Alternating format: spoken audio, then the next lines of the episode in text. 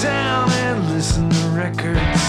Smell the cover, read all the verses. Tell me about your favorites on vinyl and vision. Hey. Hello. Thank you for tuning in to the latest episode of Vinyl and Vision. This is episode 41. Uh, very special guest tonight is Hash Vyas. Um, so I'm just going to tell you that we jumped right into this this episode um, by by chance. It wasn't it wasn't planned at all. We were uh, Hash and I were supposed to Zoom on this day that we had this conversation, and at the very last minute there was a change of plans and he uh, mentioned uh, getting some work done to an upright bass of his. I was just like, I have an upright bass. It's like, why don't I bring you up my, my, my upright bass? So ultimately, um, he invited me over, and I was just like, cool, I'll, I'll come over, I'll bring all the stuff, and I'll, we'll do the recording that way. Uh, and uh, I'll bring the bass too, it'll be fun. We can maybe jam or something like that. And um, so while I'm there setting up all my stuff, uh, we did a lot of talking. We kind of like had already started the conversation basically. So the way that the episode starts, it's kind of just jumped right into a point where we finally got to sit down with the mics on, you know. Um, and uh, so yeah, but it starts off a little politically heavy, which is a little different for me. I'm not really, you know, I'm not big on it because I just am not. I don't feel like I'm knowledgeable enough. Um, but also, uh, you know, uh, Hash is a political person. Um, you know, he definitely has some strong feelings, and uh, the album we were discussing, the pop group's Y, is uh, an exceptionally uh, political album. So it kind of just seemed fitting to do that. Um, but you know, we try to have fun with it because that's just the way I like to do things. So um, yeah, man, get right into it. Obviously, we talk about the pop group's Y, which is a amazing album, and I'm so grateful that uh, Hash suggested it because it was an opportunity for me to listen to that band and that album, and it's uh, and it's wonderful. It's really fucking great. So, um, the only other thing I should probably mention now is that uh, uh Hash is in a another band. He's been in a number of groups. Obviously, you probably know him best from uh, being the bass player for the Thievery, Thievery Corporation, uh, Go Go Go Airheart and um, yeah, he does a number of other like little projects here and there, basically whatever whatever comes his way. But um, so uh, locally speaking, he's actually started a new band called Narnia with a G, and uh, we talked a very little bit about that. Like the whole conversation just snowballed into this thing, and then like by the end, I was just like, oh, we haven't talked about any of the bands that you've been in. So. Um, but yeah, Narnia uh, just did a recent live stream for Dusk, and it's on uh, the Dusk's uh, YouTube website, YouTube webpage, and I will link that as well as the Narnia Bandcamp page because they just put out also last week a, uh, a brand new three song EP, um, which I picked up. It's only digital, so I don't have a copy for you to show you, but uh, yeah, Narnia's three song EP. Pick it up. It's just a little money. It's like three dollars suggested donation. You can uh, obviously pay more if you'd like to kind of help those uh, help the band out, help the players out. Um, you know, obviously Hash being a uh, hired musician uh, as his uh, primary form of income, it's uh, you know he's been going through a lot lately this, with the whole pandemic, which we talked about a little bit. So you know, I'd oblige you to consider doing that, buying that, that little record, that little EP, and paying top dollar for it otherwise, um, I think that's it. You know, we ask uh, you do the things you do with the internet. Please here, like, share, subscribe, um, comment if you will, if you must. Fine by me. I don't mind. Uh, rate and review, please. That's a big one for us. Uh, we'd appreciate that if you do that. Just scroll down to the bottom and hit five stars. Thanks. That's all it takes. A few seconds. And uh, without further ado, here's our show.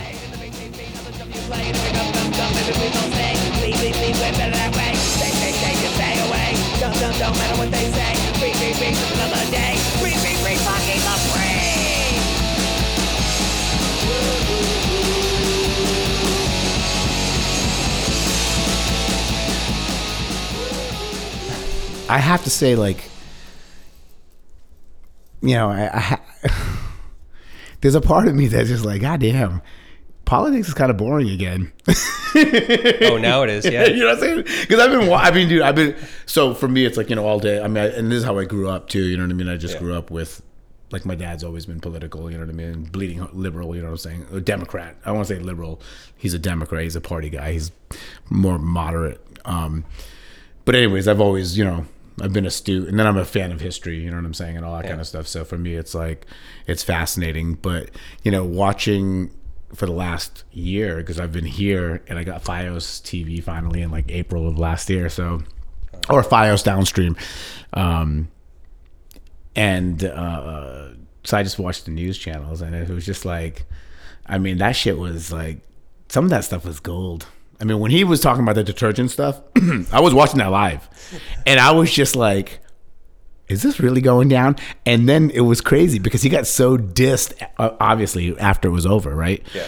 That it was like, remember, that was a Thursday, and they was like, all right, we're not taking any more press conferences on Friday. Like, we're not doing any more press conferences. And I was, at that moment, I was like, no, we want you back. We, you gotta come back. You know what I mean? Like, you're like, you're killing me. You're like, the, you know, it's like, you, you, this is comedy gold. I mean, when that dude was like, when that dude was like, I'm doubling down. Oh, I feel better. Like, I feel like I'm 20 years younger or whatever he said. I was just like, this fool is straight up doubling down on stupidity. You know what I mean? He actually made uh, George uh, George Bush look worse. Dude. He actually, Yo, like- dude. How old are you? Uh, Forty, Okay, so I'm 46. Good. So we're the same age. Yo, dude. Yeah, you know, we grew up in like we're not you're not like 10 years 15. Dude, you know what I'm saying? Like I remember when like I so when go go go when we went the first time we went to Europe we were supposed to go in 2001, Right. but um that got canceled due to 9/11 and all that shit. And so it pushed us back so we didn't go until 2002. And I remember the first time I went to Europe and we were on tour for about 4 weeks. did the whole thing. Um you know, there'd be some shows where people are like, "Oh, I can't believe that you voted him in." I'm like, dude. First of all, I hadn't didn't even vote in this. ele- Like this last election was the first fucking election I voted in since since Clinton in Dole, and the only reason I voted for the Clinton and Dole, to because I you know I was I'm always that I'm not saying a conspiracy guy, but I'm definitely into, you know, again if you know history, the big names are not like the fucking little guy on the on the thing. It's Right. usually like corporate dudes or military dudes or political dudes. um, but you know, it was this whole thing where uh, the only reason I voted in the in the Clinton one was because of Prop 215. That was back in 1996. Oh, yeah. Medical marijuana. I was in San. I went to San Diego State out of college, and I was like, Right. that was the first one I could vote for. And it was like, oh, we're gonna put out medical marijuana. I was like, oh, I'm gonna go vote for that. And Yeah. it was like, oh, wait, wait. I, I looked at all the senators and like local stuff, and I'm like, I have no idea. I'm not voting for this. But then I looked up and I was like, Dole, the pencil holder, or Clinton. Right. I'm like, Clinton. He looks like he might smoke pot. Yeah. Yo, he may get his dick sucked soon. Yeah. All of our predictions were correct. Who would have thought? Yo, who would have thought? Okay, on real talk. Speaking of getting your dick sucked, who would have thought that that Would happen. no that we had a guy who fucking caused a goddamn insurrection and they tried to impeach his ass and the uh. previous guy that tried to do this which was him the previous previous Im- impeachment was over a fucking blowjob in the motherfucking office yo dude Right. this fool had motherfuckers screaming Nancy, Nancy, where are you, Nancy? You know what I'm saying? Hmm. And and and and and they're gonna try come like, come on, man. Like America has come a long way, but it's like, you. Kennedy got his dicks. Actually, even friggin' that wrinkly ass Nixon probably did too. You know what I'm saying? probably, they probably all have. It's You just a matter of who got caught. Clinton got caught. Exactly. And he got, and they were looking for him. And yo, listen, not a fan of him too. Like you know what I mean. For, for me, my politics are not left and right; they're up and down. Yeah. You know what I mean. It's all about people who. It's it's the haves versus the have-nots, the mm-hmm. bourgeoisie and the proletariat. It's Right. the. the, it's the Bezoses versus that guy who's hanging out at the uh, off ramp on on 95 over there, spare changing. You know what I'm saying? So Yeah, man, it's just so weird. I think it's because it's be, like things have become so transparent to a degree.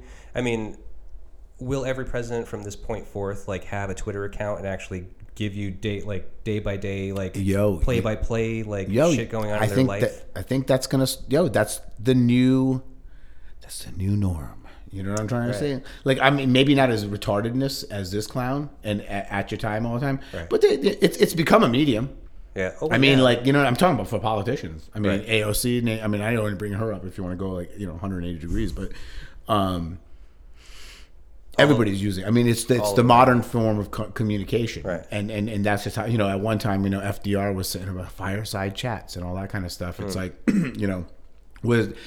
I mean, I'm into ancient history stuff, and it's like you know, if you go to northern India, there's still like stones that they have that have edicts on them Yeah. that are written in like you know three languages, like you know ancient Greece or excuse me, um, That's your stuff, man. I don't know. Yeah. You do whatever you want. um, uh, ancient Greece, uh, ancient Greek, like I think it was like whatever the vernacular of, of the time was there, and I think it was also in Sanskrit or something to that effect. But you know, it, it's it's one of these things where um, whatever form of propaganda to get your stuff out there, like Right. you know what I mean. Like I mean, dude, think about Obama, right? He was like kind of the, the first internet president, maybe.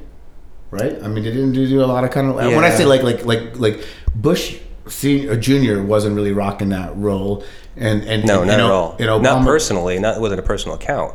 No, no, no. I'm, not, I'm just talking about using the Right. The, internet in general. that you know what I mean? How Obama they use that angle to to spread the word. Right. And um, you know that's the whole thing about where we are currently. I mean, yeah, we are at a moment right now where, you know, if the president wanted to tweet, "Hey, I just farted," it could be real time. You know what I'm trying to He almost did that. He did something similar, I'm sure, right? The last president, you know, Joe Trump. Yeah. Well, I mean, what I'm trying. Well, I mean, dude, come on, man. Like, I mean, it was.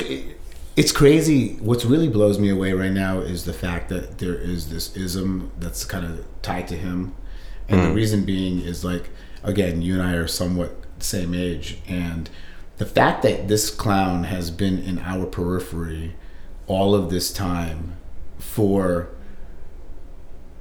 a lot of things that aren't even like smart or even like I'm a little bit older than you, so I I do remember like when he did the whole put out that one page uh, thing about the Central Park Five. Oh. where, where he had done like an, and I can't remember it was a post at the time like some sort of news, newspaper in New York where he put out a thing about you know prosecuting them and and, and, and make you know what I mean like Yeah. just being a fucking douche and then it's like um, you know I so when you I used to work downstairs in my dad's pharmacy it's also a convenient store like it was Mm-hmm. Right. this has been a, a corner drugstore for like 70 years 80 years 90 years Wow. God in the time now um, and and we used to have like you know back in the, this is the 80s now late 80s I went to high school I grad I left high school I left Rhode Island in 92 so I worked up until then there but you know when you would have like Star and Entertainment Week all this just bullshit what Yeah. are those Matt uh, what's the National Enquirer and all that The rags. the rags, right? Yeah. And this fool would be in it. And it would be like stories about like you know even like now we know in in hindsight because you know we know so much about this guy. Right. Um, you know he's the dude who called in.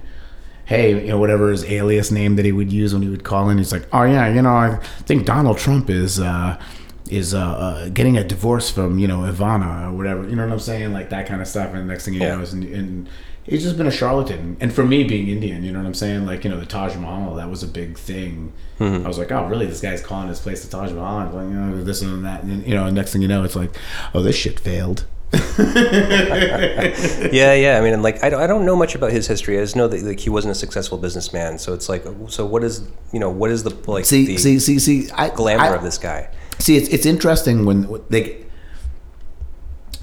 It's interesting because I say this because uh, they say that he's not a, a, a great business guy, but there's there has to be some aspect of him that is making money. I mean, Oh, you, yeah. can't, you can't be you can't be a shitty businessman and still you know flaunting money. And now, mind you, a lot of it is show business and razzle dazzle what he has done. And and, Right. and, and, and, and you know, in hind, hindsight, after four years of this shit and people doing a lot of investigative stuff, you're starting to find out the in depth Hmm. slash shadiness that we all knew was there. I mean, this is the Yeah. same dude that friggin' you know used to have like you know him and his dad back in the 70s if they were renting out their place you know whoever's going to like on the application they would have cp circled you know what i mean? Meaning colored people you know what i'm saying? Meaning like no we're not renting out to you or yeah we are rent you know what Right. i'm saying? Like Yeah.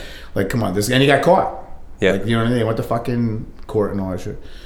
And um the biggest issue is like you know he's I I think I think the biggest issue with him is just he just has like his his public persona is very douchey and for some people it's awesome and for other people it's very turn offish. Some people relate. Yeah. Hundred percent. You know what I'm saying? And and that's the crazy part is is uh, you know the people who relate to him are the dudes that we've always referred to as douches. You know what I'm saying? Like it's, Exactly. You know, guys like Yeah. him. You know what I'm saying? Like just the cocky fucking Right. think they're the hot shit and Yeah. You know. You know what's funny is like um, I, I wasn't intending on, on talking politics at all, but now that, but now that we got into it, um, this is wait. This all leads into the pop group. oh, I'm sure it does. Yeah. It does. It does because it's political. Yeah. They're political punk rock. Absolutely. Um, so I think the weird thing about Donald Trump is that whether whether he meant to or not, he was the president that for some reason managed to completely divide the country.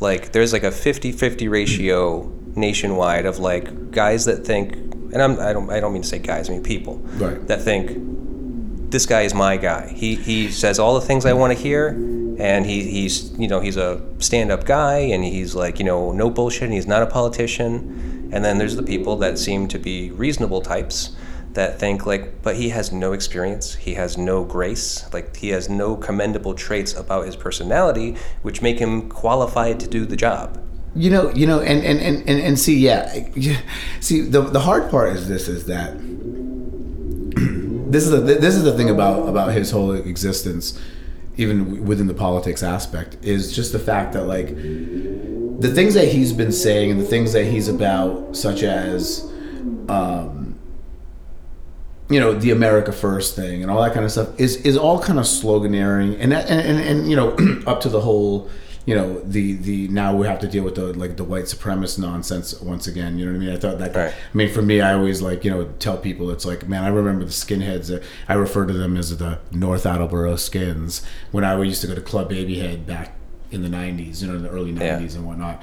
Um, and then I moved to San Diego, and then I lived in Ocean Beach, you know, in like '93 or four or whatever it was, and you know that used to be the the home like Tom Metzger from I think it was like White Aryan Resistance War. They, were, they were based there, you know what I'm saying? Right. At that time, there was like a lot of Hell's Angels there and whatnot. Um, it's gentrified now or revitalized. Um, but anyways, that being said, uh, uh, the you know some of the stuff that came out of this fool's mouth, not in that aspect of things, which was stuff that he said too, which kind of is kind of his base base. Right. Is like the emboldening about like America first and then the white thing.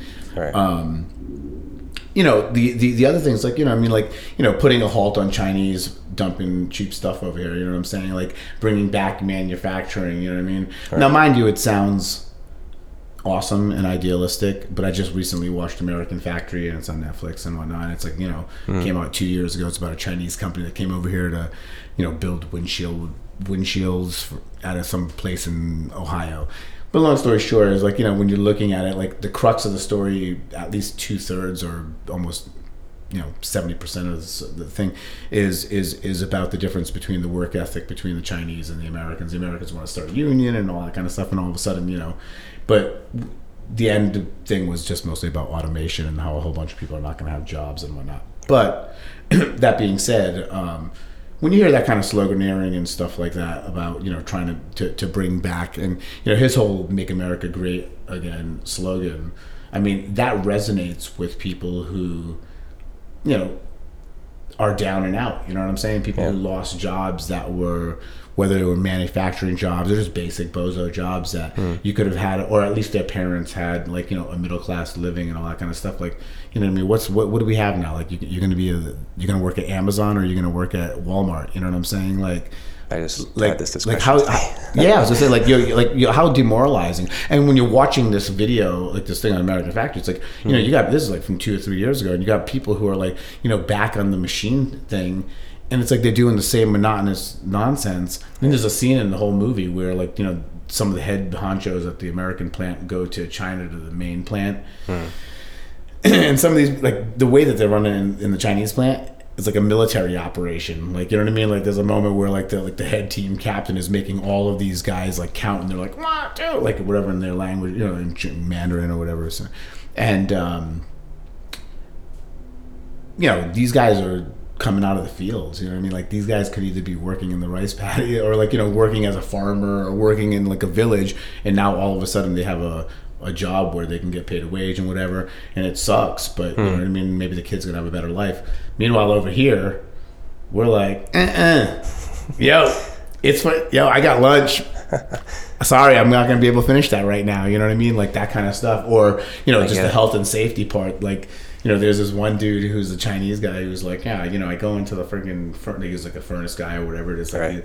he's like, I get all burnt up and whatnot, and then like, meanwhile, it's like the his American counterparts like, man, the stuff that he does is crazy. You know what I'm saying? Like that kind of thing. You know, or you know. Anyway, so that being said, what this guy was saying the way he was doing the rhetoric stuff definitely re- resonated with um, a segment of American society. Which you know, I, I, I, the people who stormed the castle, outside of the ones who were the straight up fucking racists and all, you know, just the assholes. Right. You know, there are there are there are people up there who you know.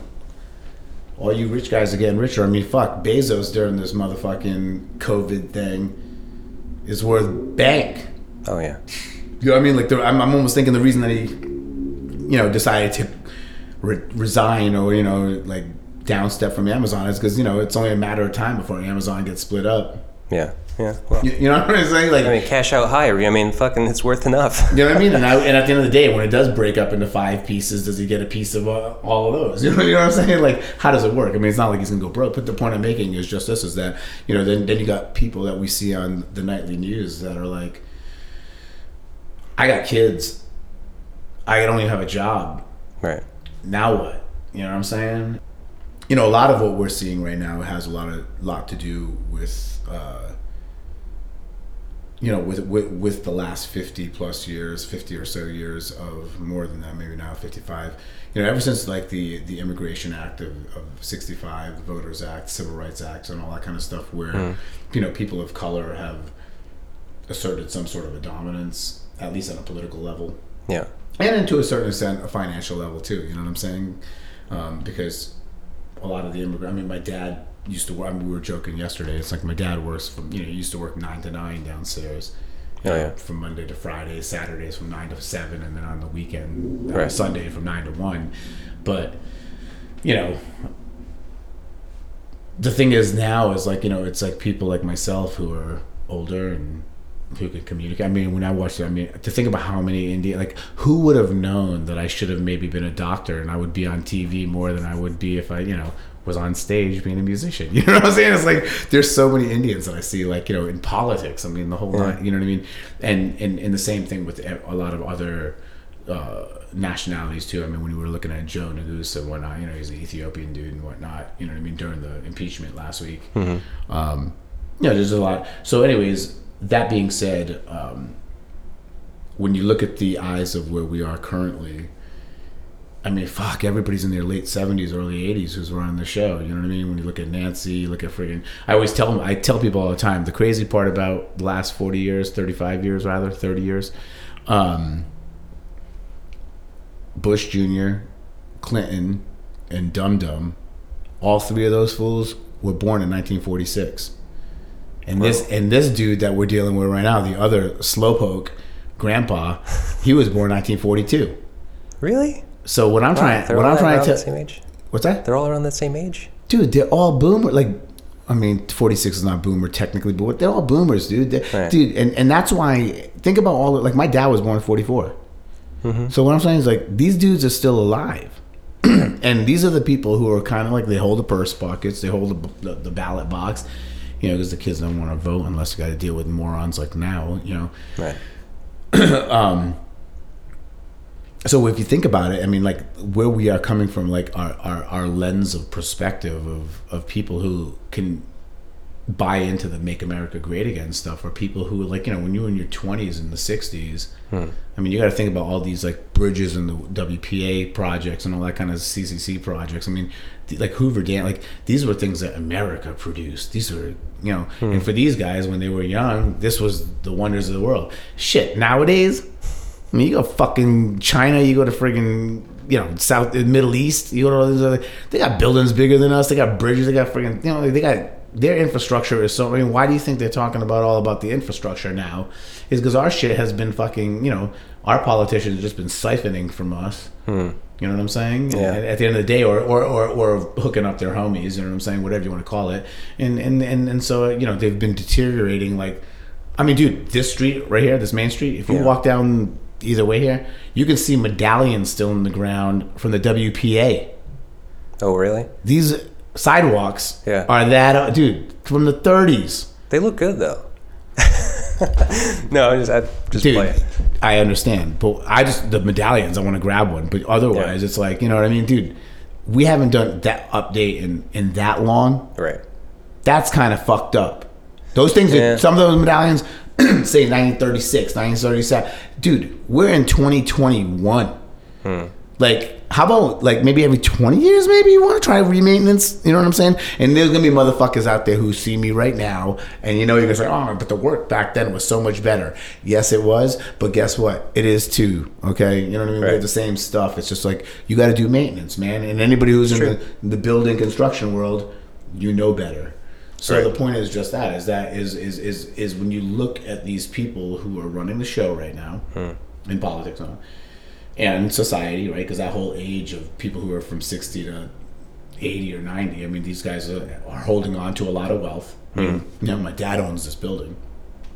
Right. He's from that generation. And I just live in it. You know what I'm saying? Yeah. And so what I'm getting at is that's why his message resonated well with a certain segment of society and that's an older generation but that older mentality is also passed down to your children hmm. and so you either do one or two things right you say fuck you and you walk away from that stuff and go opposite or you slightly toe the line you know what i'm saying to, Right. to a certain level hey i got some black friends and i got some chinese friends and i got an indian friend you know what i Right. mean i like indian food too so Yeah, yeah, man. I don't know, man. I don't know what to think about the way the world's working right now. It's just so fucking strange. Like everything, I had a fucking argument with my wife today, and it's kind of like about this feeling, like, because she, just gets so stressed out with things, you know. And it's just like talking about doing the business, right? Like, so you as an independent musician, like you are you're, uh, independent businessman for the most part. You know, you you 100%. you're self-employed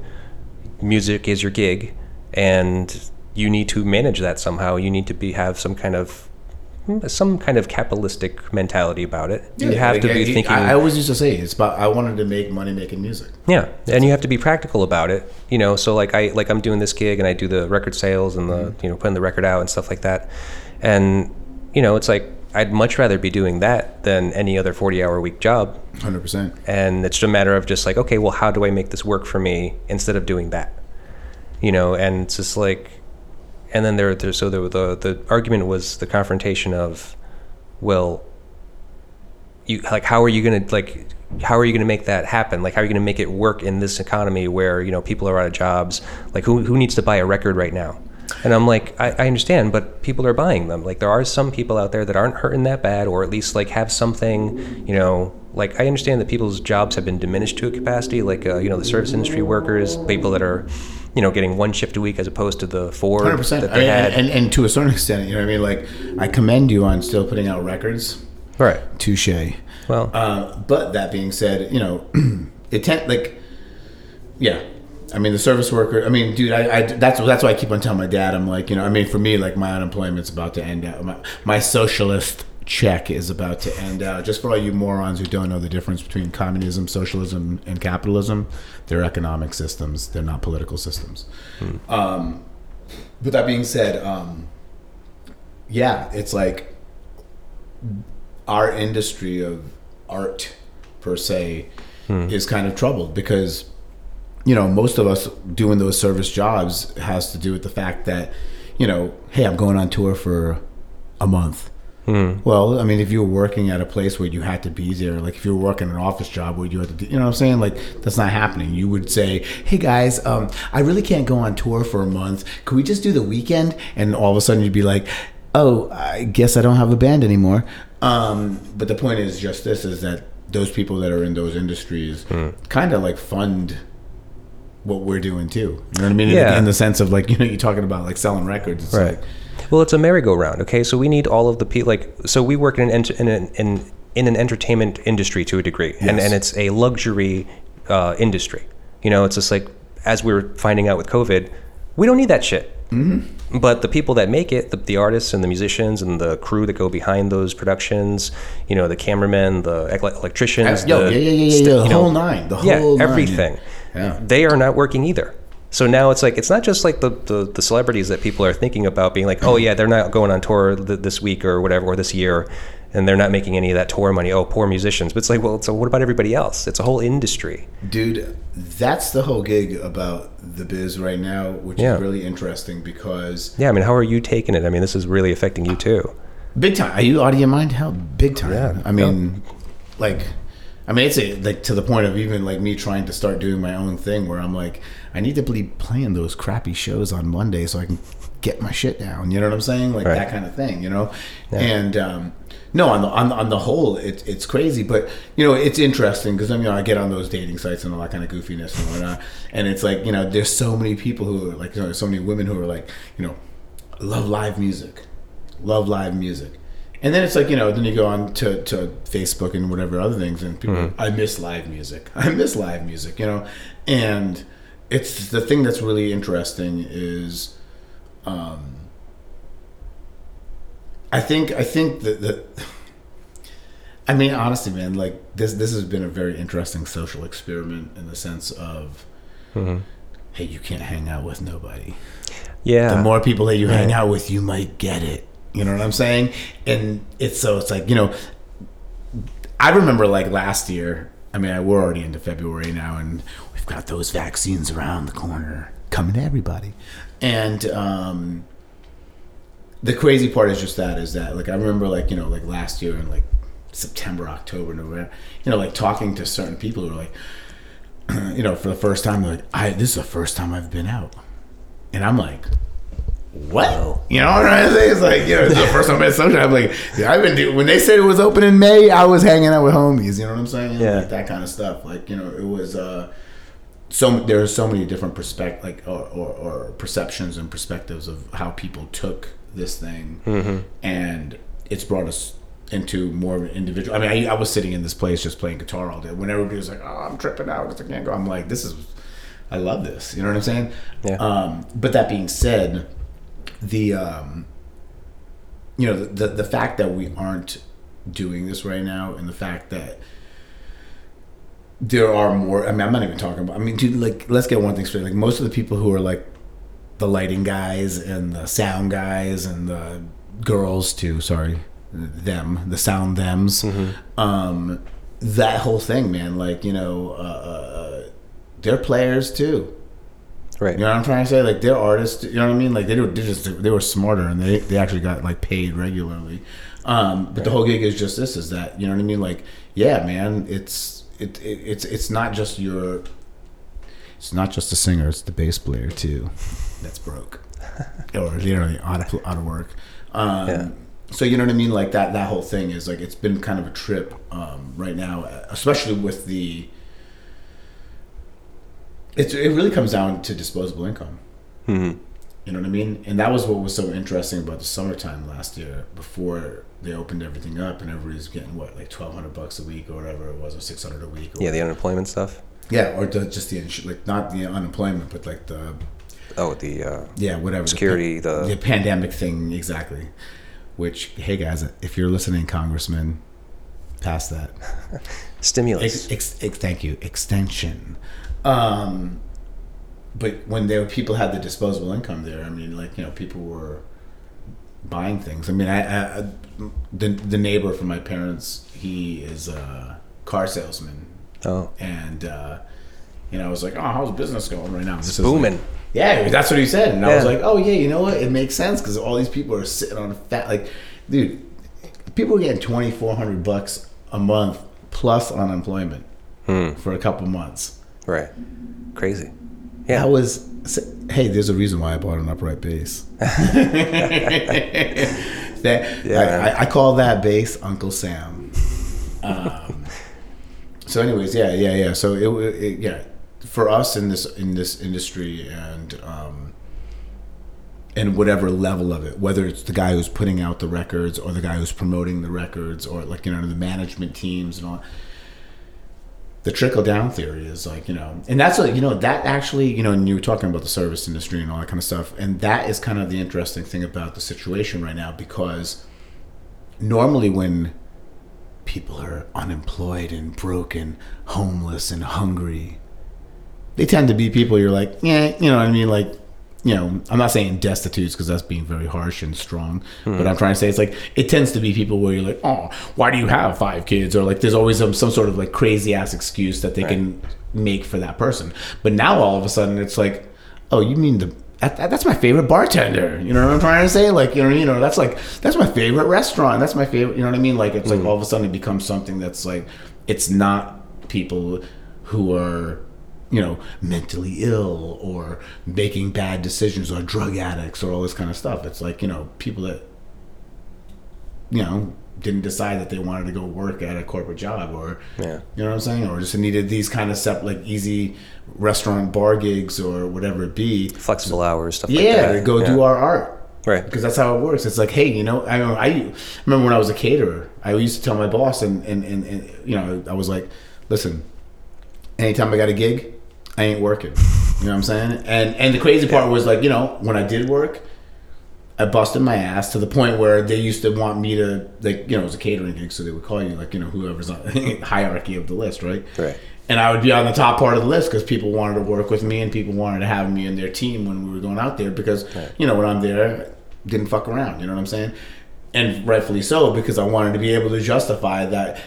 You know, they'd be like, Ash, like, you know, we got we have a bunch of parties on on on Friday. Can you do it? I'm like, nope, got a gig in L.A. Sorry, you know what I'm saying? Like that kind of thing. And there was always a go go go. You know what I mean? Like, how much money did you make? Nothing. I ended up spending money because the two drink tickets, and I like drinking. So next thing you know, I got you know my bill that night was seventy bucks, and I fuck, you know what I mean? So, Right. um, yeah, you know what I mean. So it's like that whole idea where it's like um, the flexibility of the hours is, you know, that's why people do those gigs. Unless you're becoming like you know, unless you want to be a career bartender and a career host, which which is a completely different game. Like there are people who Yeah. Yeah. who, who do that well. You know what I'm saying? Yeah, yeah. It's uh, it's kind of a fun gig. My my wife is talking about doing it again, and I'm just like, okay, if you want to. Yeah, yeah, I mean, like, because it's a social gig too. 100%. You know, it's something that you can do, 100%. kind of like meet people, talk to people all night.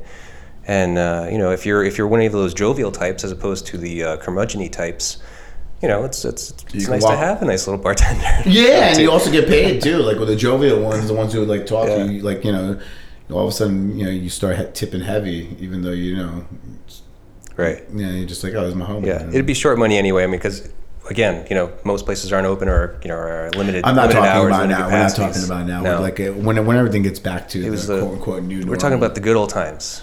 It yeah, but used to now, be. you know, man, I think the good old times are about to happen because you know, man, like I'll tell you, like you know, the, the the one meme that's been popping around and all that. You know, it's like you know, after the plague was the Renaissance. You know what I mean? Like, Mm. Okay, I can dig that. dude, when you're this low in existence, and you you know what I'm saying? Like, you know that you know what's gonna be insane What? is when it's open again.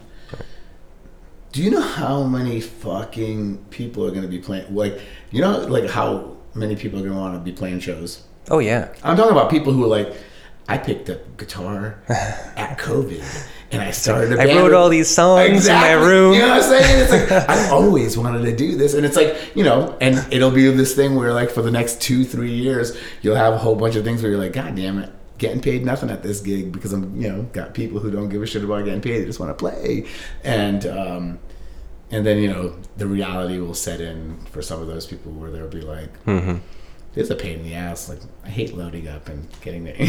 Yeah, no, you, the, you, that's that's how you weed them out. You know, you weed out the dogs from like the, the like the Yes. the eh. top grade meat stuff. You know, it's You- just like these are the guys that really do it because they fucking put the time in. They suffered all those years of like, you know, shitty vans and like not getting paid, sleeping on 100%. floors. Well, it was never about getting paid. I mean, like you know, in, the end of the day, still music is not about like money. I mean, it's always been about. Yeah, but, but it's it's being alive, like keeping yourself alive, going across the country. And oh god, back. yeah, oh yeah, yeah. It's like, yeah, okay, we don't have Thank to you, money. Mastercard. Yeah, yeah. Th- thank you to everybody that you know lent a floor. Oh god. Thanks to people yeah, that, yeah, yeah, yeah, yeah. That part. yeah. that cooked dinners, that offered washing machines. They they Yeah. and there are so many of you theys. Um, you know, that's the reason why I'm here. I mean, that's the reason why you're even talking to me right now. Right. To be honest with you, straight up, it's it, it's only been, and to be honest with you, like, you know, as I always say, it's like you know, I'm only as famous as who I'm talking to. You know what I'm trying to say? Yeah. Because at the end of the day, it's like, oh, I'm playing this band. They're like, oh yeah, I'll check you guys out, sure. You know what I mean? And there are other people who are like, oh, I fucking love you. You know what I mean? That kind of whole nonsense, you know. And um, and that's the whole gig. It's like you know, it's only about spreading this joy to people, and when they reciprocate, it's even cooler hmm. because of that. You know what oh, I'm Oh, yeah. trying to say? Like that's that's yeah. So it's the support. It's the, it's the it's that you know showing. It's just like, oh, you really care that I do this. Thank you. Yo. That's amazing. Yo, James, listen. Here's the deal tonight. We can either stay at this chick's house. She got three cats, mm-hmm. and she don't change the litter box, or we can stay at this dude's house. He's got two dogs and four cats. He's got a killer record collection. Ooh, that is a tough call. Well, it depends on if you're trying to like you know hook up. With Exactly. That's what I'm saying. Like, do I want to just hang out? Like, is she worth it? Is that? and then you're like, oh, but eh, more importantly, listen, we got to leave at 7 a.m. Got it? And it's 3:30 right now. Keep that in mind. I'm gonna wake you up. It doesn't matter. Either way, I'm staying up all night. I'm either looking at records or Oh, clearly you're not driving, huh? I guess I'm driving again. and that and that is a day in the life on the road. oh God. Wow, that was a pretty good react in, in uh, re, uh not reaction uh, interaction. Yeah, yeah, that's usually how it works, man. That was off book, folks. We didn't we didn't script that. Uh, this is the first real hang that we've had. Yeah. Um, Hey, but yeah. we should get into this record only because uh, Oh, I know yeah, yeah. you're I know you're short on time. oh yeah, yeah, yeah, yeah, yeah. But yeah, sure. The show You know what? You know what? Hold up. We can do an edit right here. Okay. All political talk. Done. Next, the pop group, and Y. All right, so I have invited you here to talk about the pop. Well, I to talk about a record that was influential to you, and you chose the pop group's "Y," Yes. which is the letter Y. yes, the letter Y. Yes. Yeah, um, I had never heard it before you uh, you suggested it, and so I have been listening to it, and it's fucking weird. It's a crazy record, and I'm surprised I've never heard of it before. So, yeah, um, I love that band, and I I was. So there was a time, like you know, there was in the early '90s. There was this rec- this book that came out called I think it was like uh, No Alternative or something like that, and it was like you know a it was kind of like the rough like the rough guides to to music and all that kind of stuff, and the Trouser Press, and you know those books that rated records, and then you. But this one was called like uh, this. It was by Spin Magazine, and and um, it was like a hundred records or whatever that were like you know influential, and, and this was like '93, and they talked about awesome records from the ni- uh, from the '80s and the late '70s and the '70s. um, definitely a hipster's guide to being hip. And um, they'd have these little sidebars where um, they'd have uh, artists from that era pick their top 10, you know what I mean, or whatever it was. Oh. And the pop group com- came up in several different people's things.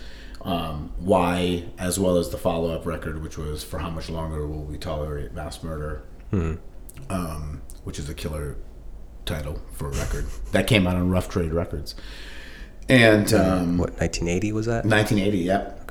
and um, and so, anyways, long story short is is I was a big like I've always been into punk funk. I mean, you know, for me, like the Chili Peppers were, you know, important to me. Um, You know, my high school years were 88 to 92, and I always tell. Oh, actually, it's funny because we're 91. I was just going through this like I was thinking about decades, and uh, I was telling a friend, it's like it was 30 years ago this year in September, September 24th, 1991, that you know, uh, Nirvana's Nevermind came out, Blood Sugar Sex Magik came out, Badmotorfinger, Oh, uh, yeah. Tribe Called Quest, Low End Theory came out. You know what I mean? Like, and um,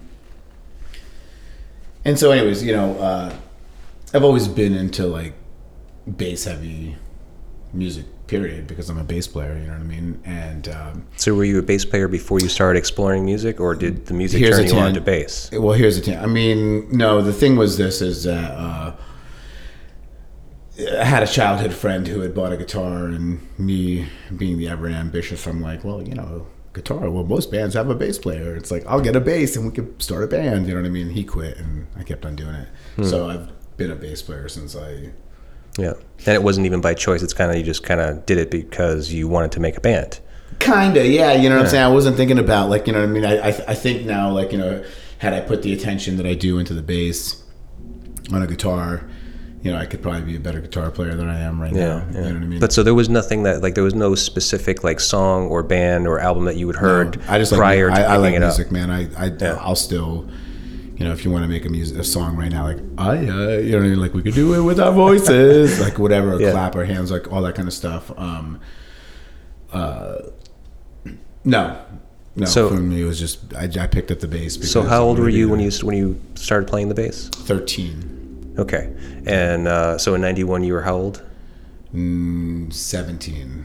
Okay. I'm, I'm a December baby. So. So you like you're into four years of like No, playing I have been bass. 16, 16, so, yeah. So three to four years Yeah, of yeah. playing bass, and now you're hearing this like really amazing music that's kind of bass heavy. Yeah, well, I mean, I got it. Well, for me, it was like you know that and like the Chili Pepper. Excuse, I said this, but like you know Jane's Addiction, like you know, I mean, for Right. them, like you know that the the Nothing Shocking record. Like one thing that's great about that band, it was like it was very bass heavy, even though they had a lot of guitars. You know, they had some really amazing. I mean, Eric Avery's amazing. Um, but I, you know, I listen to everything. So I mean, I'm a Led Zeppelin guy. Uh, to be honest with you, that's what got me into music, and that's the like when I say get me into music, like made Hmm. When- me go as a like, this is what I want to do. Yeah. you know what I mean. No, as in I read Hammer of the Gods, and I was like, yo, this is what I want to do. You know, um, you know, I listen. To, I mean, I've been listening. I mean, my parents will tell you that you know you used to dance to Fly Robin Fly. You know what I mean, like all that kind of stuff, and um. So, anyways, I've, but I've always gravitated towards bass music. That's been kind of interesting. You know what I mean, or like Hmm. like bass heavy. Like that's why I love the whole post punk scene. You know what I mean? To go back to the, even the pop group and what we're talking about right now, Hmm. Right. And and many of those bands, whether it be Joy Division or or uh, you know the Fall, Gang of Four. Gang of Four, exactly the Slits. I mean, PIL. Actually, to be honest with you, PIL, Jah Wobble is. I mean, I'm, I'm a. I love reggae, so you know what I mean. For me, um, the, the the first two PIL records are like Bibles, you know, and I'm not a Christian. Um, But so okay, so then what is it about the pop group? Because because you chose this record specifically out of any on any of those other ones you've mentioned. and the reason being is this is this record is is awesome because when to me like this record is kind of like uh the blueprint of what I'm about musically. I, I was gonna assume that. Yeah, You know what I mean? It Like- sounds it. Yeah, and, and, and, and that was the crazy part. Like having heard so much about them, like like a dear friend of mine who I haven't seen in many many moons, Tony Vick, um, older gentleman, probably about maybe about maybe ten years older than me. So he's probably in his mid fifties, late fifties now. And dare I say, if he's in his early sixties, Tony, love you to death, love you to death because he was a dude who used to work at Lou's Records in in Encinitas, and he, when I was doing the Go Go Go thing, mm-hmm. we were mining the whole punk funk thing too, and not in a Chili Peppers way at all. More like mm. this, you know, what I mean, the Gang of Four kind of thing, where it was more like you know serious and not so much about like you know Yeah, it was it. surrealist. well, you know what? I, Kinda. yeah, I'm not even gonna diss the the, the, the, the Chili Peppers on that because it's all revisionist bullshit. But it's like at the end of the day, they were just white boys doing p funk. You know what I mean? You know what I mean? Even to the goofiness of the sexism and all that kind of stuff too. You know what I'm saying? yeah. Um, but anyways, that being said, uh, uh, Tony Vick. When I was like, yo, hey, and at this time, this is, we're talking about the mid 90s at this moment, um, like 94, 95. It was hard to find some of these records. You know what I mean? It was still like, you know, a record, you have to go out and search for it, or you have to pay import prices and whatever. And, um, anyways, he had one day when, when my band was playing at the Casbah, which is like the big club in San Diego, or tiny club, but it's like the punk rock club. Um, he showed up before one of our gigs, and me and Mike, the singer in the band, our band, he uh, uh, Tony Tony brought us a CD of, of a, a burnt CD of the pop group's Y record, and in hindsight, I think it was the reissue that may have come out in '96.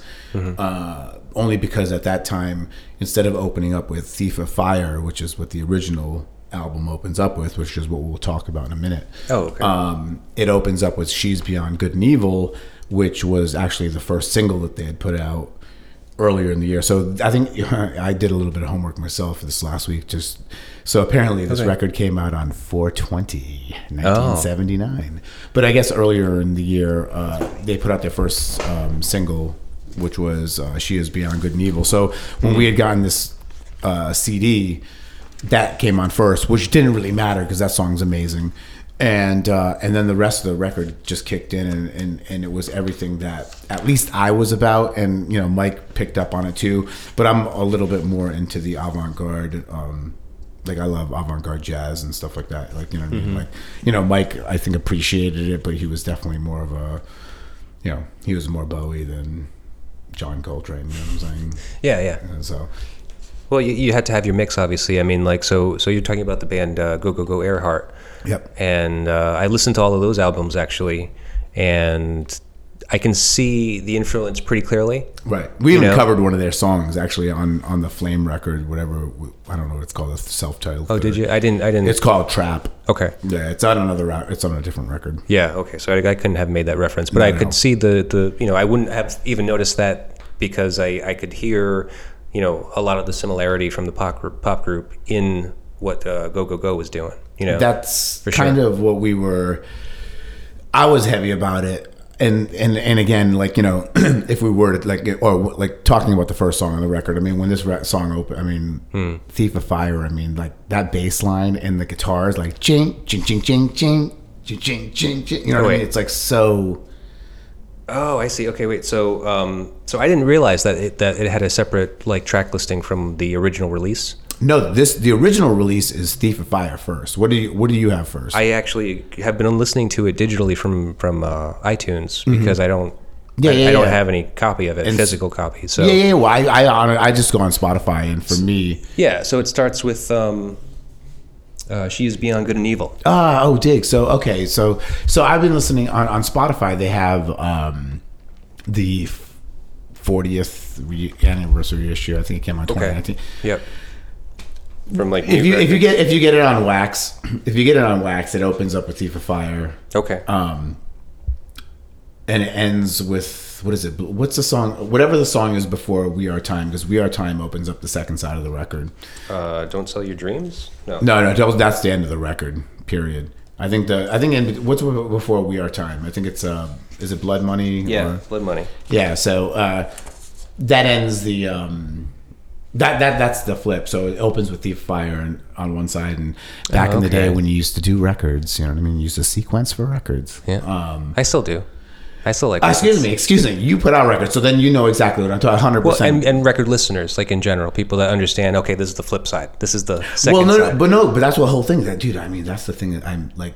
To be honest with you, that's the craziest part about putting things out. At least when you're thinking about putting out records now, and Mm-hmm. which even when we were sequencing, we always sequenced from a thought process of a vine, like a record, Right. where it was like two sides, we need this much time on this side, and we need this much time on or just side. flow and flow. Yeah. You know what I mean? Because at the end of the day, it's like that's why when you listen to like some of these cla- like the classic records that we Mm-hmm. call classic records that are um, obviously sequenced for I'm flipping it over to the B side. Well, guess what? The bomb ass like jam opens up the B side and it ends with the somber tune, or vice versa. You know what I'm saying? Like like Right. it was sequenced that way. Whereas you know there was a time, you know, where you would sequence for a CD and right, it's just you- straight through. Straight through. Now all of a sudden it's like, okay, I'm gonna have a climb, you know, a peak, work towards the peak, then it climbs down, then I like we end with the back. However you would sequence it, Hmm. but it became one long piece as opposed to, you know, sides. So, anyways, that that that, that that's the thing. It's like if you get it on on record, it's Thief of Fire that opens up, and then the B side would be. Uh, I, I'd have to figure out about the reissue now too because I, I didn't I didn't realize. I'm assuming that the reissue, even on vinyl, like the latest one, like came out in like the 90s, isn't it? Uh, The no, 90s 2013. okay. That's but it's like a Japanese release. Um, Oh right, right, right, right. That's the thing. Yeah, the, yeah. There was there, there was a Japanese bootleg release of their stuff, which I used Yeah. to have. Oh yeah. Um, oh, probably be good, worth some good money. No, unfortunately, I'm talking about used to have, as in like on Oh, a hard okay. drive that you know shot, Yeah, the, yeah. shot the bed, and I'm Oh, like, okay. damn, it's gone. You know what I'm saying, dude? The bootleg's amazing because it's all live stuff, and it's like it's from like the late seventies, like, while they were a band. You know what I mean? Because you know Mm. They got back together again. and started Recently. touring again. Yeah. Uh, well, about 10, 12 years ago now. Well, so it seems like that that latest reissue, like that, I think it was the 40th anniversary on Mute. Yeah, yep. Um, it seemed like they had some kind of deluxe box set. So you had Big like the, the original record and a full full length live record. So I'm not sure if it was the bootleg or No, it has stuff that was on the bootlegs. Okay. Yeah, the bootleg stuff is like you know live show from Cologne and um, I can't remember where the other one is. Not it won't. Okay, there's a couple of bootlegs that they had that that were like the ones that were like the Mona Mona bootleg and, well, maybe it was Helsinki. I can't remember, but regardless, Hmm. Okay. there, there was yeah, and and, and and and that live thing I think may have songs from some of those uh, bootlegs. Yeah. Cool, man. Uh, well, let's get into the record. Let's get into the first song. Uh, so I'm going to do the the the new issue. I'm going to start with. Uh, Yeah, yeah, yeah, yeah. By all I'm going to start with "She Is Beyond Good and Evil."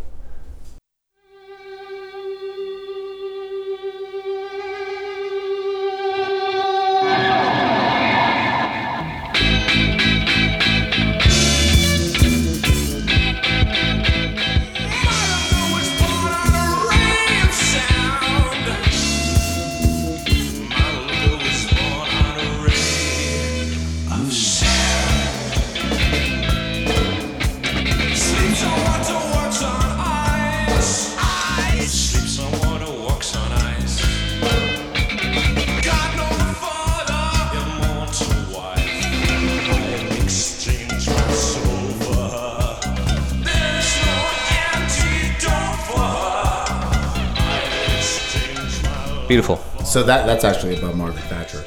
Is Uh, it? Yeah, she's Beyond Good and Evil, uh, which was their first. Sing- like I said, there was that was their first single. Okay. which came out predecessed us by a few months. Um, yeah, dude. The, the reason these guys are awesome is just because they're political, man. Like Yeah. the the first. So this record, Y, was out on Radar Records. Um, the next record uh, the last one at that time uh, was out on Rough Trade, and the single that they put out before they put that out was a song called "We Are All Prostitutes," and you have to hear that.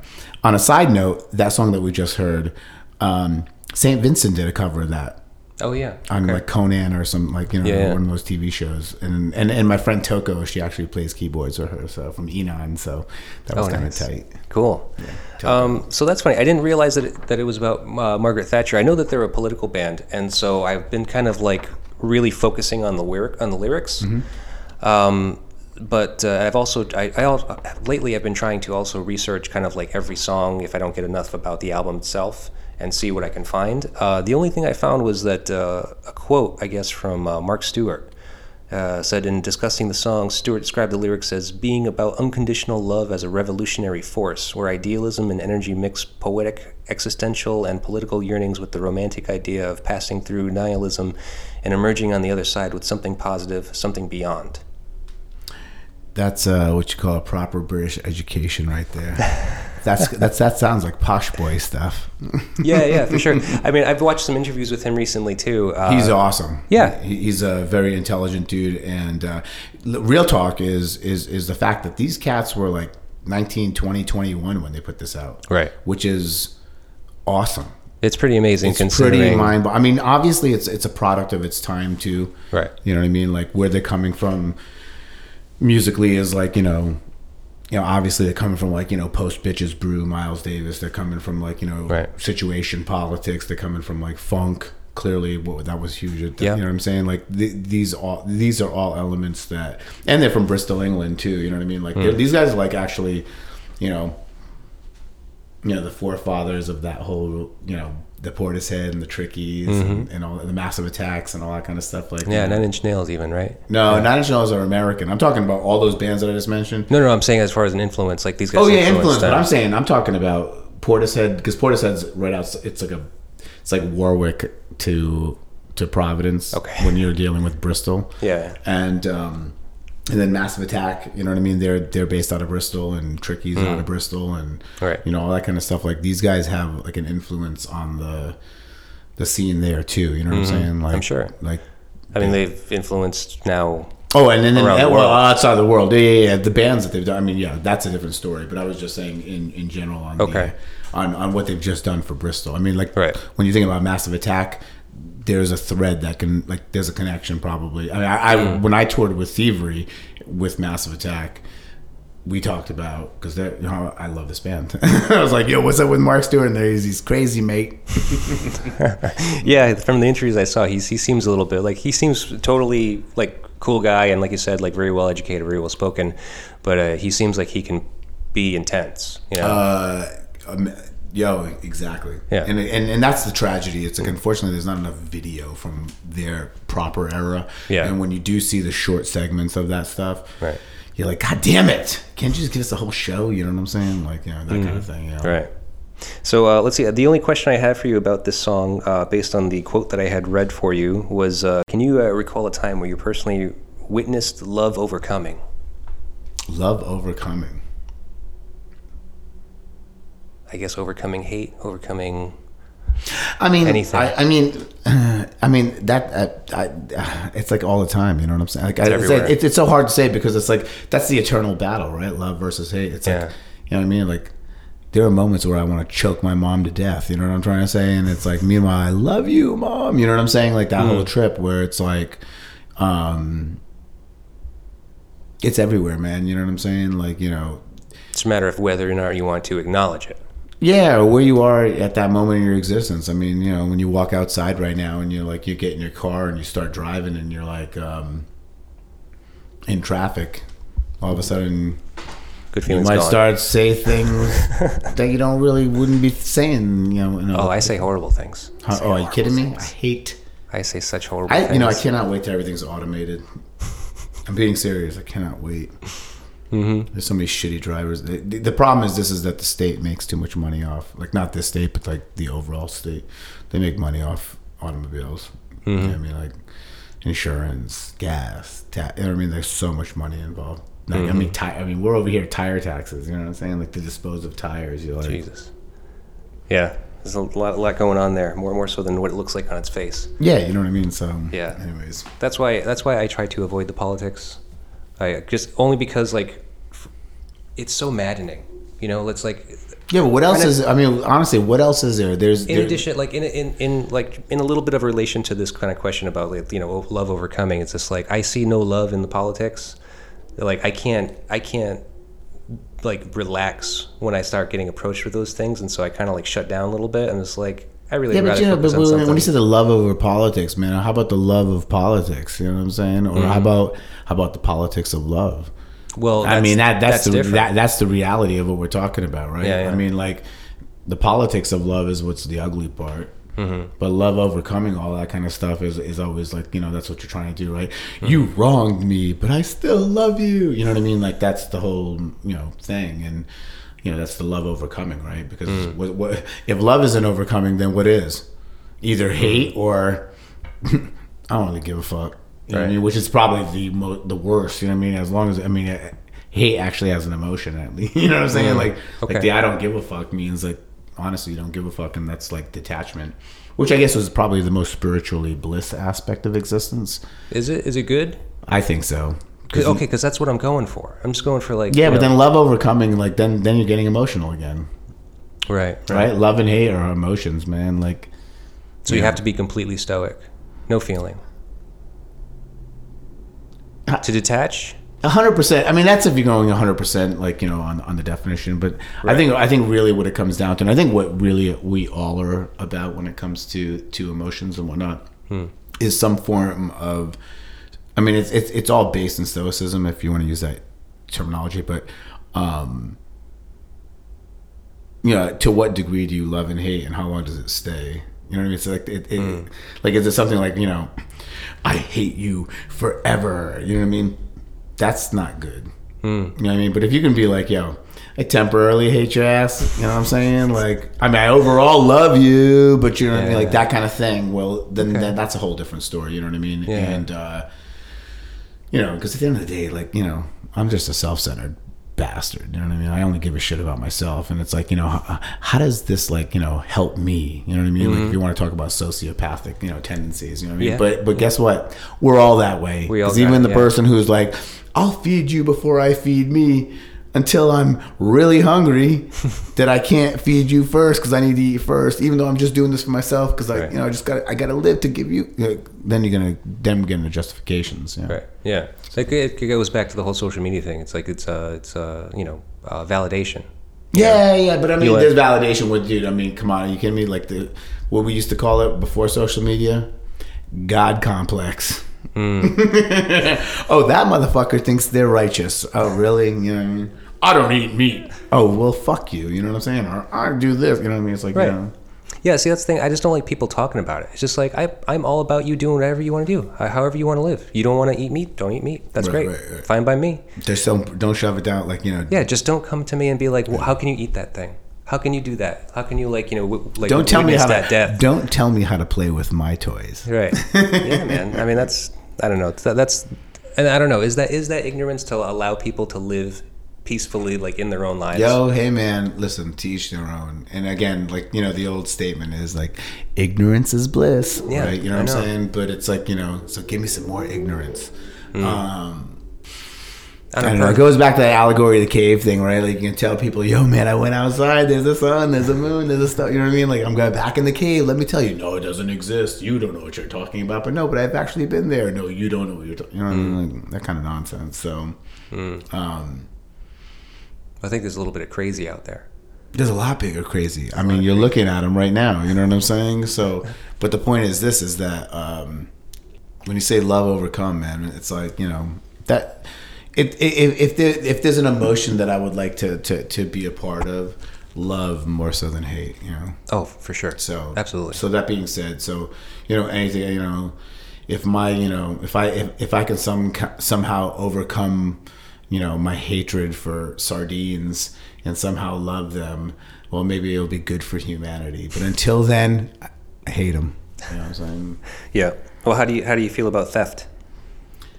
Um, it depends on what you're stealing. How about fire? Ah, this is my jam, dude. This is my jam. All right. Let me play it. This is like this is the ultimate punk funk song. There's the guitars, these guitars.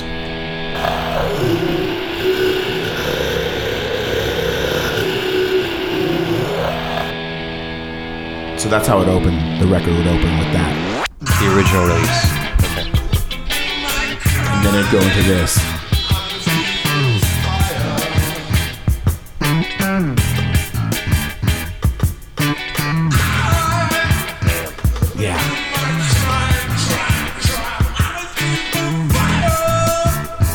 Right? Of fire is knowledge, right? And oh man, boom, but do to do like yo yo, and the bass line, yo man, this this jam is nasty. If you listen to the reissue version, they've got like a demo take of that, and it's just rawer. So so they record. Okay, so it opens with that like you know that that noise that we heard before it mm-hmm. goes into the thing. Now think about hearing that on a wax. Like she's beyond good and evil. Like Yeah. that's the problem that I have with the reissue and how they pumped that in the front was because um, It kind of diminished the intensity of the of, original. the- of how it was really presented. You know what I'm saying? Exactly. You know what I mean? And especially like that's the thing about these cats. It's like the avant-garde aspect. You know, we were, moments ago I was talking about Miles Davis, but these guys were also into free jazz and all that kind of stuff. And again, this record came out in 1979. you know, the music that was popular in in you know popular. I'm not. I'm, I'm even talking about avant-garde jazz where there's like ten guys at the show. You know what I'm saying? Like Right. that's still considered pop music, right? You know, underground Mm-hmm. is. Who knew what was underground back then? Because it was still underground. It didn't get up. You know what I'm Yeah, well, you know, the punk was just breaking at that point. I mean, and I don't know, like they did get some exposure in in uh, where is it? Brighton, Britain, Brighton. Where are they? uh, they're from Bristol. Bristol. Yeah. And um, but they certainly had mentioned it how like you know the punk punks was were, were coming the whole thing uh, Sex Pistols. Uh, Well, Clash that's happened, well, that's that's that's seventy six. So, Right. I mean, that's why whenever they talk about post punk, it's like it's always you know post the day you know the, the the one year the the year in the life or the thirteen months Mm-hmm. of the Sex Pistols, and then you know what that created yeah. which was post punk, right? You know what I mean? Like post them. And uh, these cats, you know, they, they, they started their stuff in like 78, or so. You know what I mean? Right. And they were kids, you know. Um, but Right, they were so- like being influenced by what was happening in the time. I mean, you know, to think that like you know even Captain Beefheart was kind of like relevant at that time. you know what I'm saying? Like Yeah. doing shows. And and at, by by 78, he had already gone through his like sellout period, the Mercury period that Mm-hmm. everybody talks about, and was back to having like that killer band that, you know, Right. uh, uh, Doc the Radar Station band, you know what I mean, with Eric Drew Feldman and stuff. Um, you know what I mean? That was going on. I mean, these guys actually, they, when when Pere Ubu had toured England, these guys had opened up for him. Hmm. And that was like 78 or so, 78, 79. Yeah. Um, and another side note is, I get apparently, and I, I don't know about you know, the, I've read about this, but the demos, or at least the early stuff that the pop group were doing, and maybe even in, in some of them invested on this record, um, Hugh Cornwell from Str- the, the uh, Stranglers Oh, okay. had something to do with it too. Like he helped invest and like saw Okay. things in these guys. Yeah, yeah, yeah. Well, they kind of uh, caught on fast. Like as after after the initial uh, release of the first record, uh, from what I heard uh, from Mark Stewart, inter- Mark Stewart's interview, um, they kind of like blew up fast. They were all of a sudden on covers and on magazine covers and like doing press and playing shows, like you know actual like proper shows, as opposed to like the uh, brother's birthday party in a shed. Oh right, right, right, right, right. yeah, I think you know, you know, it's interesting because um, I have a buddy of mine who lives in England. Who's a he's in his he's the main dude from the Wooden Tops, and recently, as of the COVID last year, he was doing a thing with Dick O'Dell. And Dick O'Dell is, if you look at the back of this record, it says Disco Dell. Um, he was kind of like you know the manager of the band. Oh, okay. And um, I don't know. I just it, it, Dick O'Dell. Here's a quote. Uh, Amidst a blur of flailing limbs and insane energy, I detected a kernel of something special. Boom. I was entirely alone in this. The Stranglers' audience greeted them with indifferent and out- Oh, outright hostility. There's the Stranglers, exactly. There you go. That, that, that, that- perfect. That's okay. That, that makes sense. So this is Dick O'Dell, manager, on seeing the pop group live for the first time. Yeah, yeah, yeah, yeah. There you go. Perfect. Um, there you go. Right who- there. Like so, I, I- just, I, just think that they had, you know, the the one thing that like I, I tell people a lot about my my my involvement with the Thievery Corporation thing that I do is, uh, you know, those guys had Rob and Eric making music upstairs, and in the basement they had a management team that was selling their stuff. And that was the thing. It's like you know these guys obviously had some sort of organization, you know, outside of like they, Right. it wasn't as Ian MacKaye as everybody thought it was. You know what I mean? Yeah, Like DIY. You know what I'm saying? Right. Well, with just how weird the music is, you kind of just imagine it's just these freaks that are just making this stuff, and like they just got Yeah, but the put out. kids, man, they- but honestly, They're they're, like they're kids. They're Right. like like 20, 21, 22. Like they're not, or like 19, 20, 20. They're not old. They, they had to have a team behind them because, like, how else are kids going to be able to record this record first and foremost? Right, right. Yeah, get the production. Well, but the thing is, but, but but but again, let's get like one thing. I mean, and, and, and mind you, there were probably a lot of, you know, wannabe Svengali types that wanted to be Malcolm McLaren or Bernie. Right, yeah. You know what I mean No, from, for from sure. the, the Clash and all that stuff, and um, and so anyways, that being said, uh, the game was kind of already kind of set up. Mm-hmm. You know what I mean? Like, I mean, I- I'm a huge Fall fan, and it's like, you know, you ask yourself, like, how did these guys happen? You know what I'm saying? And it's like, there was a movement that was happening when you're part of a movement in a time. we'll get to We Are Time. Um, but the thing is that, is that, you know what I mean? They just time, happen. time and place is everything. Hundred percent. You know what I mean? Like you know, when I think about the whole Seattle thing, you know what I mean? When I was a kid, it's like, you know, I have a friend of mine. She was like part of like she knows all those people and was living in Seattle at that time, and you know, when the magic is happening. But meanwhile, she was friends with Susan Silver. You know what I mean? And, and Susan Silver was the management team and and um, or part of the managing thing where. Soundgarden got to do their thing, and Alice in Chains got to do their thing because they had somebody who was managing the organization on a business level, doing the deals to get these guys to gigs. You know, All right. I was going to ask you another a a question, but um, because you said that, um, I'm kind of curious. Uh, so, do you think that, like, is it always like, is it universal that the only way a band will ever succeed is to have, like, proper presentation, or can an independent band actually succeed independently? here's what it comes down to: who's dealing with the business? Because there's always a business end. So who's doing Well, no, no, no. Who's doing the business? I mean, like, yo. So I, I will always say this. You know, Ian MacKaye ruined my life Mm-hmm. because the whole idea behind the DIY thing and all that kind of. I mean, dude, I was blessed. Go go go. Got to play with Fugazi several times. You know what I'm saying? Like, Mm-hmm. um, they're friends. You know, certain like, they're acquaintances. You know, what I mean, like they're, and um, Ian's astute. You know what I mean? Like Ian's got people booking stuff too, but you know, you know he's also dealing with the business too. And um, then you have other bands. You know what I mean? Like the Thievery guys had managers. Like not they they made the final decisions, but they had guys who were dealing with their business. As I said moments ago, I mean, you know, they had a the Brownstones in DC, and you know, on the second floor they were making music, and in the mm-hmm. basement, that Right. was you know they had at, at the height of their operation with me, you know, there was like six people that were working downstairs. Like I think one of them was an intern, but otherwise it was like, yeah, you know what I mean. Somebody's a, like, let's get one thing straight, you know. If you're gonna charge at the door or you're gonna charge the thing, you know what I mean. Like, where's the money going? Well, okay, maybe maybe the better question. I, I like that. That question is completely valid, and I certainly am, am genuinely interested in it. But uh, the other thing is like you know business, like music business wise, is it is it impossible for a band to succeed without like like advertising, like without like a like a PR thing, like because like the whole PR Yeah, yeah. I mean, I, yeah. I mean, yes. Are you kidding me? that the, I, I feel like in some ways, like you know, the jam band scene is is is all about that. Hmm. The jam band scene is like you know, I'm loosely peripher- like associated with that thing, and hmm. you know, yeah, they have they, they have, there's a there's a you know magazines that or online presences now that you know deal with that scene, but it's like it's just that scene. You know what I'm saying? And hmm. and, and uh, yeah, I mean, yeah. I, you know, I'm a deadhead and and talk about a cult band that just has a following. You know what I'm saying? Like, you know what I mean? Those Right. things still do exist to a certain level, and you know, within our current context of of so you know of being able to get access things out there, um, I think it exists. But what I'm talking about more so is like because what you're talking, like my whole gig is is what's success.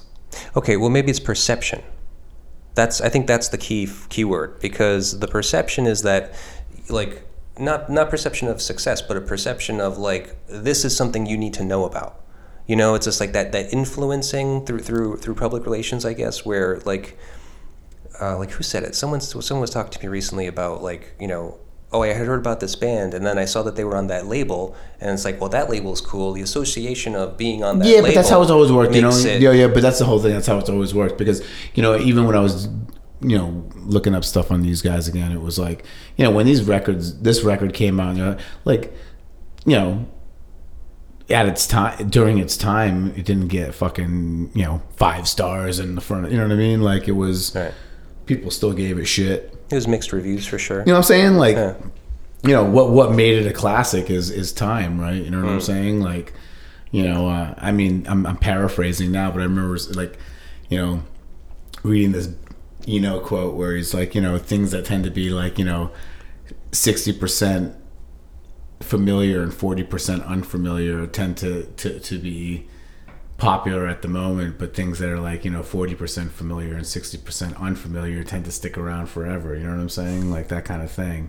And that makes sense. You know what I mean? Like, you know, to go back to the whole grunge era and all that kind of stuff. Like, you know, I remember when I was a kid and uh, like living through that and, you know, like a band like Stone Temple Pilots where you're like, man, fuck those guys. They're just posers. Listen, this is a sound. But like you know, in hindsight, I remember like in the early aughts when I didn't give a shit about any more of that crap anymore. I was like, you know, I, I was working catering and you know had the radio on and you know Stone Temple Pilots song came on. I'm like, this is a lot catchier than a lot fucking you know what I mean, a lot of Pearl Jam tunes. You know what I'm saying? It's, you know what I'm saying? Like, Yeah. but you know, it, it's just about perception and time and all that kind of stuff. So, Okay. anyways, So I'm going to save this other question for, for the next song, um, even though it pertains to um, to Thief of Fire. I want to move on to the next one, uh, Snow Girl. yeah, this is killer. I'll tell you, this album has fucking freaked me out, and I'll, I'll explain it to you later.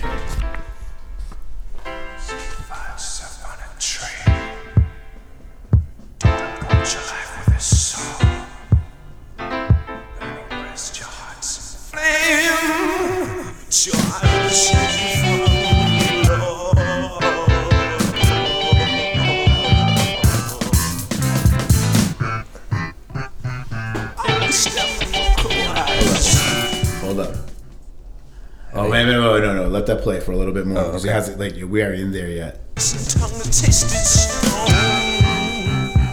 Built out of tears, so you cannot lie. So the wind tells you you're not alone.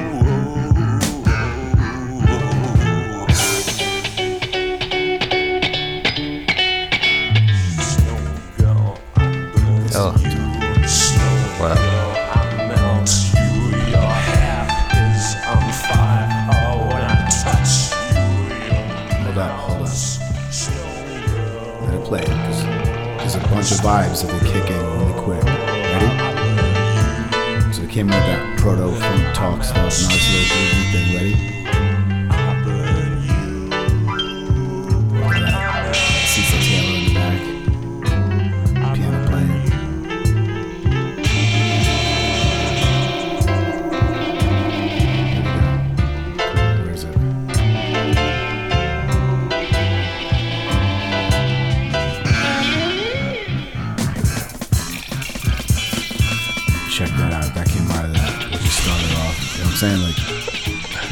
Yeah. that guitar on the side right there. Like so just yeah, okay. Wild, wild. It's just agit funk, man. Like agitated funk.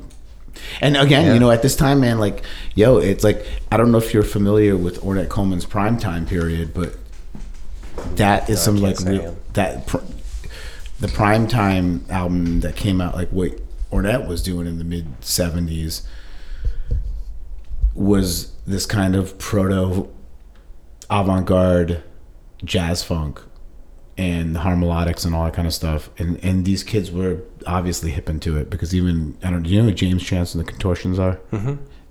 Same vibe, except Right. James Chance happened to be in New York when all that stuff that Ornette was doing with Primetime was there. Hence the reason why Bernard Nix, who does play with Primetime, ends up playing in the Contort. Uh, James Chance and the the Blacks or whatever, like the 1980 bands. But anyways, that kind of what we just heard, which was that you know, funk with noise, avant-garde noise. I mean, that piano stuff could be like, you know, Cecil Taylor, or it could just be like, you know, a whole Yeah. bunch of other out there jazz, free jazz guys that were coming up, you know, that were like, to think that the free jazz movement in the '70s was kind of pumping and thumping. Hmm.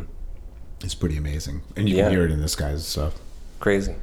Yeah, it's a it's a pretty wild song overall. I mean, like I I had a, I've been having a hard time with it only because like so the first few times I listened to it, I'm I'm like you know putting it into the context of like okay, so what do I know about Hash? Like okay, I know the Thievery Corporation, I know Go Go Go. Um, and I'm like, okay, so what's the relation here? And then I'm like trying to listen to the words, and the words are so out there that it's just like I can't even grasp anything. I'm just like, I really got to sit down with these words because I know there's something here, but I can't hear it Right. because there's some of this weird like the, the lyrics aren't coming up now but um, there's some really weird like way he puts some words together and weird descriptions like what was it like blue glass like screams like I mean, it, the, he's definitely like you know, literate. yeah Like you know what I mean? Like he's like I, like I said earlier. I mean, like you know, these are these are the art kids, the slash like the Right. English kid. Like, what are you going to major in in college? English. What are you going to do with that? You know what I mean? I'm going to teach. You know what I mean? Like that kind of thing. Like Right. these guys are, are are definitely the, like, you know, Nick Cave is a huge fan of these guys. You know what I mean? And these, Mm-hmm. are, these are guys are like, you know, when you hear their lyrics, it's like they can be flowery or they can be straight up. Like, you know, yeah yeah i think i think it sums it up actually like typically the lyrics it seems from this album at least they sum it up like at the end right. like they'll give one beautiful line or two lines at the end that just narrowly sum up the whole thing you know? Um, so i'm just going to get into this uh, i wanted to mention this with the uh, thief of fire but uh, so here's a quote. Ridge farm first day first recording day first song gareth sager said listen to this played on dansette record player james brown's soul power super bad. I started dancing gareth said now you're ready then we then we did thief of fire john waddington on guitar Hell yeah. so That's that's awesome. Wow. And yeah. And that makes complete sense because as I said, Thief of Fire, man, the guitars like that chinka chinka. Like Right. and when they're saying like if that was because they were listening to super bad, I mean, you know, I remember like I don't know if I mean, have you heard the ten minute version of that? Um, I probably have, but I don't know if I. You know what I'm saying? It's like, but it's like the whole side of the record. You know what I'm saying? It's like ching, ching, ching, ching, ching, ching, ching, ching, ching, ching. Like you know what's crazy is uh, I can't remember who it was. It mu- must have been Fred Wesley, but um, just reading an interview with him when he was like, you know, uh, uh, auditioning guitar players, mm-hmm. and the whole thing was like, you know, the whole funk chord, right? Like the chink, chink, chink, chink. It's like, okay, can you do that for 15 minutes? you know what I mean? Like that's what you're gonna be doing. You're just gonna be going chink, chink, chink, chink, chink, chink, chink, chink. You know what I mean? So, anyways, uh, yeah, man that and that song super bad. Are you kidding me? Like, Oh, yeah. the double guitars in that is nasty. Because one guy's just doing percussion and the other guy's, you know, it's just. weird. I And then, and the thing is, you know, so both of those guys. I mean, that's the one thing. I don't know, I mean, like, I mean, the conclusion aspect, I guess, but hmm. like this band was only around for a couple years, like several years, and then you know when they split up, it was like you know everybody went to like other projects that were you know Rip Rig and Panic was what Garth Sager did with Neneh Cherry. They were actually on the uh, the Young Ones, that is, which is cool, and um, and then John Waddington went into uh, and Dan Catsis, the bass player, they came on the second record. Um, they did uh, Maximum Joy, and actually the bass player on this one, Simon Underwood, did Pig Bag. I don't know if you ever checked those guys No, out. I don't- doesn't Pig familiar. Bag's sick. They were doing a lot more funkier. They're dope. Check them out. Hmm. Okay, so you've gone deep into the whole cata- catalog of. Uh, Yeah, that this, these guys, yo, man, this is like I said, and and, and also like you know, Y Records was a was a thing that Dick O'Dell was doing, and um, it's just cool because it was it was like bass groove oriented kind of stuff. You know what I mean? It wasn't super, you know, it wasn't guitar. straight up like punk. Yeah, like, you know what I'm saying. It wasn't stuff. like you know, it wasn't like rock and roll. It- you know what I mean? It was like guys who were listening to funk and reggae, and I mean the guy who produced this record is Dennis Bovell, and you know he he had a band called Matumbi, but he was doing like you know British reggae. Right. I think he's from the Barbados, so I don't know if he, I, I know he's not from Jamaica. He's from one of the islands, but um, you know he was he was a big deal with this record. I mean, he used to work with Linton Kwesi Johnson. I don't know if you know who that is. No. LKJ. He was a British. Check him out. Okay. All part of the same era.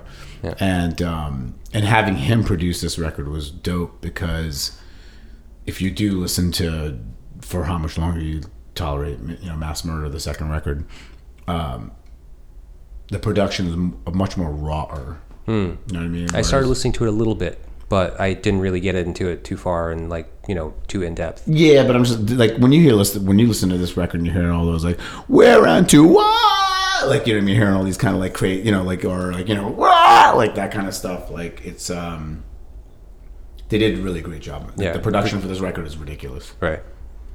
Yeah, exactly. That's what I want to. That's what I'll, I'll listen to the the second record a little bit more, you know, in depth when I have a little bit more time. Yeah, yeah, yeah, yeah. No, I mean this is just you just you just you know cracked open the egg. Yeah, man. Yeah, I mean, I'll I'll, I'll dig. I'll dig later. Yeah. All right, we're gonna move on to uh, Blood Money. oh, this is great. This song is great, man. And it ends the record too, and it's like The side, right? yeah, it ends the side. am.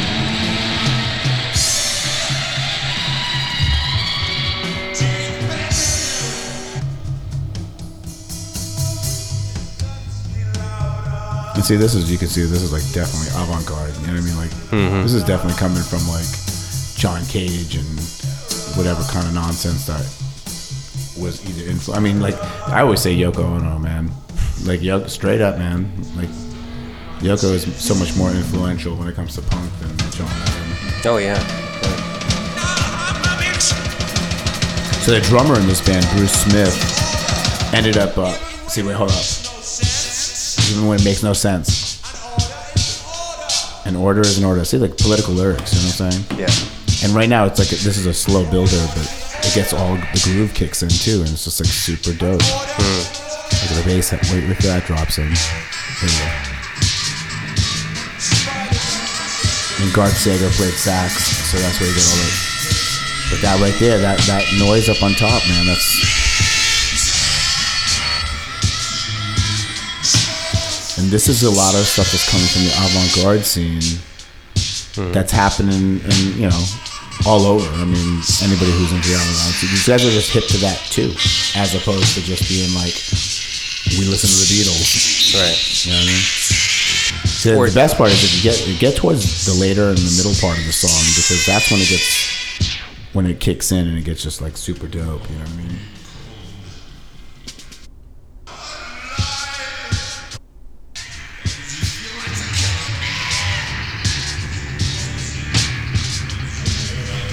Is already close to the end. There's like 30 seconds left. Yeah, yeah, let it play.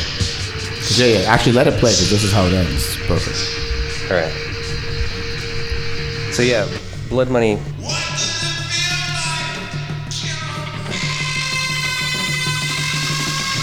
See, this is an example of like where this record was kind of like, you know, blowing my mind a little bit because I was just like, what's happening here? Like, what's going on exactly? You know, like there's so much stuff going on and like, and listening to it digitally, unfortunately, Well, no, no. every track goes into each track, you know, so it's like No, but no, no, no, no. Because this is how. I mean, obviously. Oh yeah, it was it. Because this is how the record, this, the B side would open up with this. with this. This is and this is just this is weird. incredible. This is the incredible song. And listen how his vocals are all distorted. It's like hmm. Yeah, as well. He does do some weird vocal manipulation stuff on this oh record. god, big time. Yeah. Yeah. But not all the time. So this is just like one moment where Exactly. Exactly. like that, Exactly. right. Exactly. Yeah. I mean, because this one, this song too, because this is the epic. This song. This is like a super dubbed out jam. You know what I'm saying? yeah. But it has like that it has that that hinge, that little tinge of like punk and proto punk and Oh stuff god, like that. Oh God, big time, big. You know? Are you kidding me? It's it's it is all about it. I mean, Right. it is. It's like right up there with PIL. Oh, big time, exactly. Yeah. And it's and and that's the whole thing. It's like, um, you know, obviously it was in the air. Mm-hmm. You know what I mean? Like, you know. Oh yeah, for sure. um, I just watched like you know the Trojan Records documentary thing, and it's just like to think about you know that heyday, Hmm. you know, was the early '70s when the whole skinhead movement, not the racist one, but the the British skinhead movement, Mm-hmm. because like Trojan I think was around from like '69 to '73 or something like that. You know what I mean? Oh, okay. And that was a British label, you know what I mean? But they were taking all those imports. But so if you think about like that culture permeating into the scene, and then you know the whole Don Letts thing and the Clash and Right. and Yeah. actually, you know, to be on the real up and up too is that was the thing about Bristol, man. Bristol was multicultural. You know what I'm saying? There was a lot of black people that were living in Bristol. Yeah, I, I, I didn't know that, but I mean, it had to have been so. Like, I, I kind of considered like a, like I thought that it might because like reading the article about them and like them discussing kind of like how they would like be crate diggers as kids, Right. You know, and just like looking for records, and they were like you know scoping out James Brown and Parliament and stuff like that. I'm just like, well, that's got to have like some cultural element to it because I mean, like, why Who- else? yeah, why who would- else will listen to that stuff? You know, I mean, like, Right, it's. right, right. I mean, and it's great music, absolutely fucking fantastic music. But I mean, it's just like Of its time, exactly. You know what I'm saying? It's like, you know, I always say, you know, who's the OG wigger? You know what I mean? I don't know. It's a toss up between Mick Jagger and Paul McCartney, right? Ooh, yeah. or, or maybe Elvis.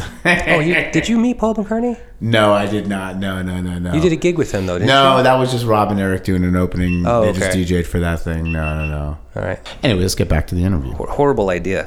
Um, so we were doing uh, "We Are Time." Yes. So the only thing about the song that I have to ask about you is actually an exist- existential question. Mm-hmm. Um, what is your concept of time? I love it, man. Oh, of time? Yeah. Uh, well, the best part is when you say "we are time," yes. or at least when it, what I've always captured from this, and it probably has nothing to do with what he said, and it's just my interpretation of "we are time." Is is is just that is that we are time, meaning. Uh, our perception of existence and our perception within existence is all about our existence because the minute you're dead doesn't really matter and the mm-hmm. minute that you can actually think abstractly mm-hmm. you know when you kind of quite, quite you know quote unquote wake up you know what i'm saying i'm not talking woke But right. i'm talking about like you know when you wake up like you know when you get to a certain consciousness. yeah when you just get to that certain moment of existence where you start like you know interpreting your position within Your mortality? No i'm not the Like mortality is not no because nobody because at the end of the day the mortality is you know Like how long do you have? Like that's not a question. no because at the end of the day you never know i mean that if you sit around thinking like that you're gonna be fucked right like Yeah. the reality is this is like you know i could have a heart attack right now you know what i'm saying like i mean Right. I can't predict that. So mm-hmm. that's not the thing. It, it's it's more about I mean, dude, I have hopes, desires, and dreams that I still haven't fulfilled yet. You know what? Guess what?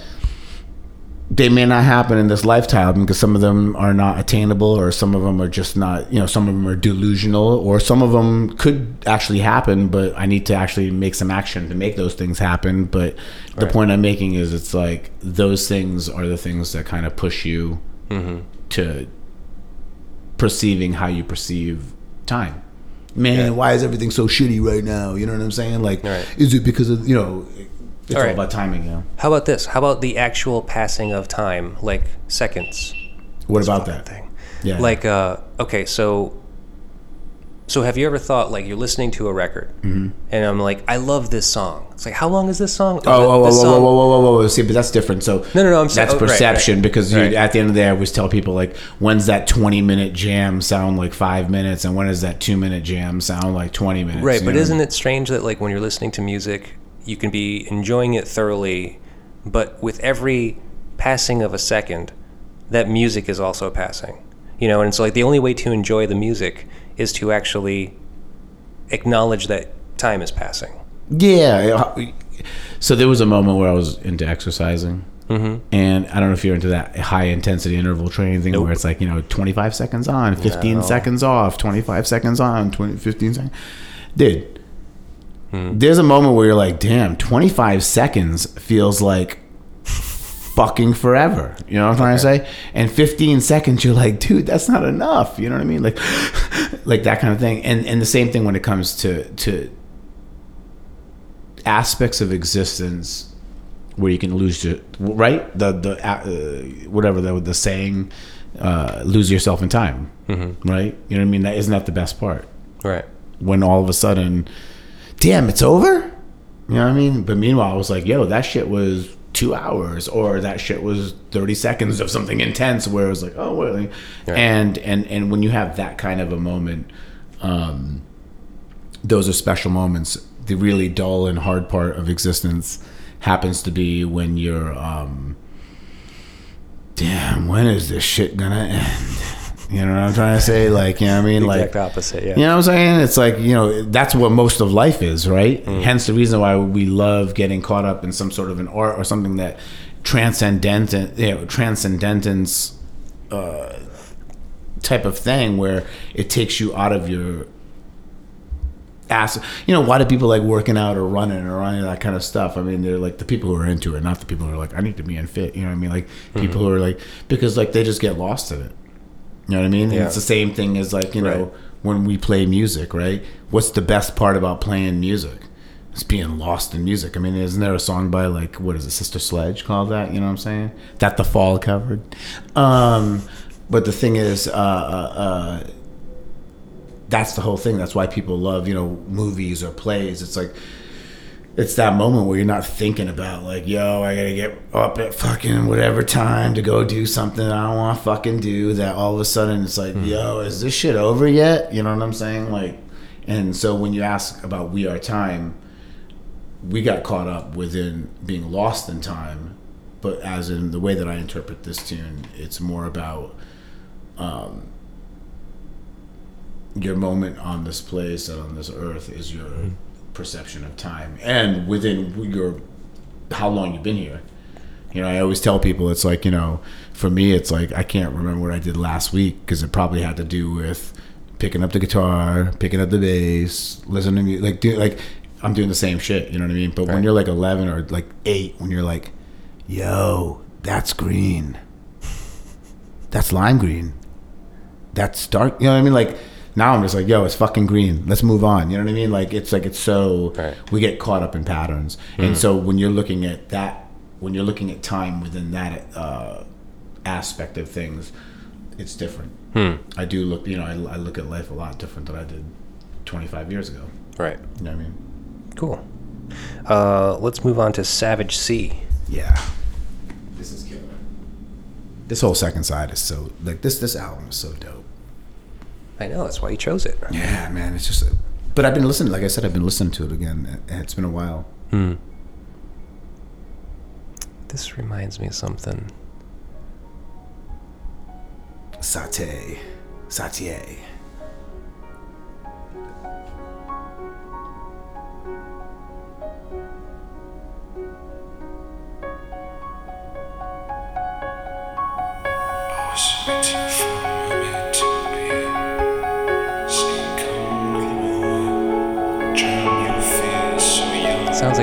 Soundtrack. I mean, like I was saying, like think about like Philip Glass or like you know what I mean. I'm not saying that it's you know that stuff Right. that he does, but that stuff was prevalent in the avant scene at that time. You know what I'm trying to mm-hmm. say? Like, how many other artists were like Philip Glass had just happened to be the guy who got big.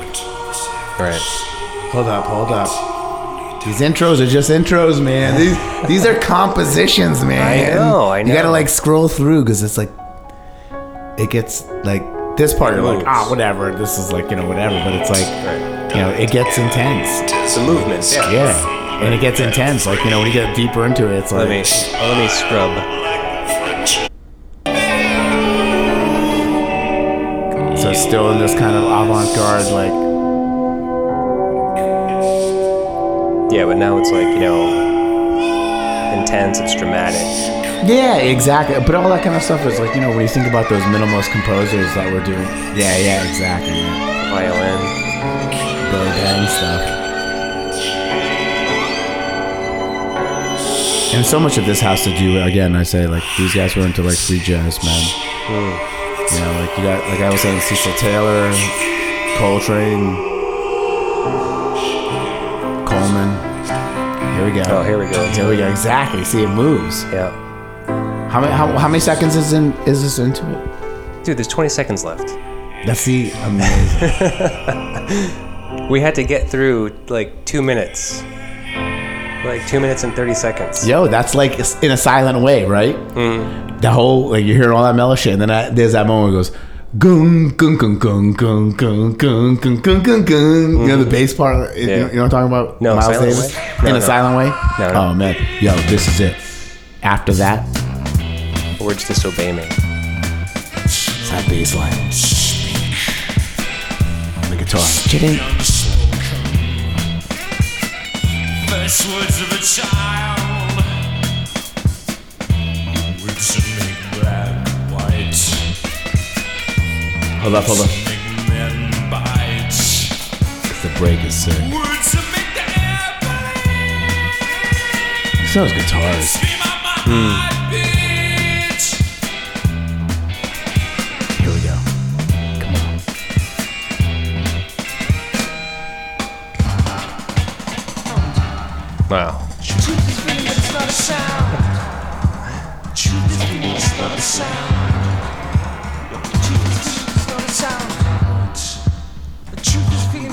sound. Hold up, hold up. We don't need words. Here we go.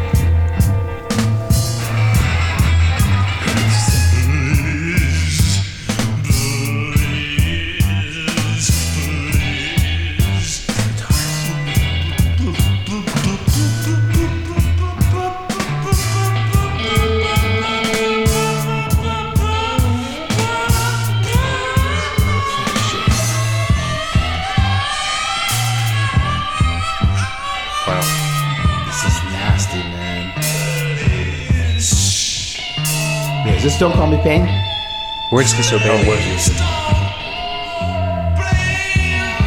All right. Scrub this.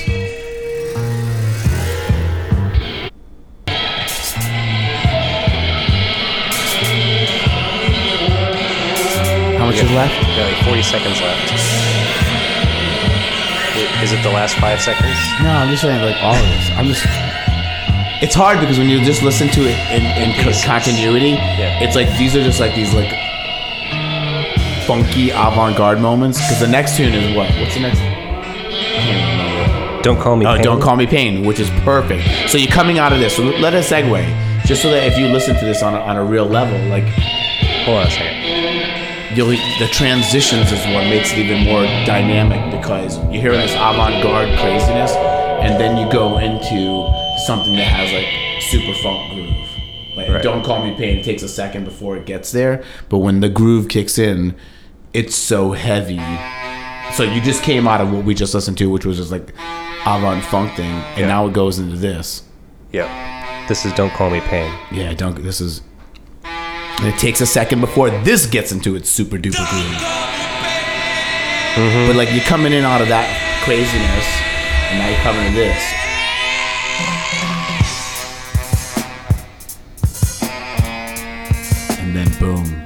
Drop. Don't call me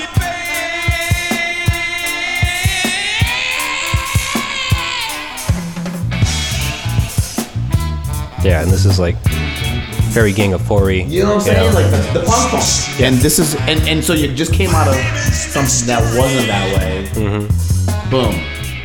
And that this is that production. Guitars. yeah, So anyways, yeah, yeah, just a little bit of push. But that's the thing, is like this album works as an album too. It's not just like, you know, more so than anything, really. You know what I mean? Like you kind of need that that whole context of like every song in Which the is- sequence. which is why whenever I tell people about this, listen, yes, listen to Thief of Fire and We Are a Time first, then listen to the record. Mm-hmm. You know what I mean? Because if your ears are not accustomed to listen to dissonance, Mm-hmm. you may be turned off quick. You know what I'm Yeah, yeah, but it but it doesn't start off though. It starts off strong, and you know it's just like you were saying. The whole sequence it kind of takes you down a path, It Yes, takes you up and down. So that's kind of you just have to be a, a record listener, not a single listener. You know, I think you just have to have a wider taste in what you consider music. you gotta have you gotta be willing to give it a chance. Yeah. and then let it seep in, and then you're like, oh wow, okay. But you know, but this there's, there, I mean, dude, like, there's a lot of people who, who, you know, what I mean, if we, if I had Al, if we were listening to Albert Ayler right now, we would probably be able to sit here and tolerate it and still have a conversation. Whereas I know there's certain people in existence who'd be like, "Can you turn this stuff off? This is just grating." You know what I'm saying? Like that kind Right. of stuff. And um, this kind of borders on it. Everything with this, I don't want to say, I don't want to say. Like his vocals are high and squeaky and distorted, and the guitars can be that way. Like you know, as you heard, some of the music is like blink, blink, blink, blink, blink, blink. Like it's it's very dissonant. oh for sure, You know what I mean? Stuff. So right. it makes sense in a in a flow. All right. So, um, okay. So now we're listening to "Don't Call Me Pain" currently. I had a question about "Words Disobey Yeah, Me." yeah, yeah, by all means, yeah. So, uh, "Don't Call Me Pain." Uh, at what age did you hear this album? I was 22. Okay, so you weren't young. You were, you know, I mean, that, that's still developing musically, but you're you're an adult. I already, uh, no, I knew what I was sure. into, and this just this just solidified oh, okay, That this this was like. I mean, don't get me wrong. When I heard this, it was.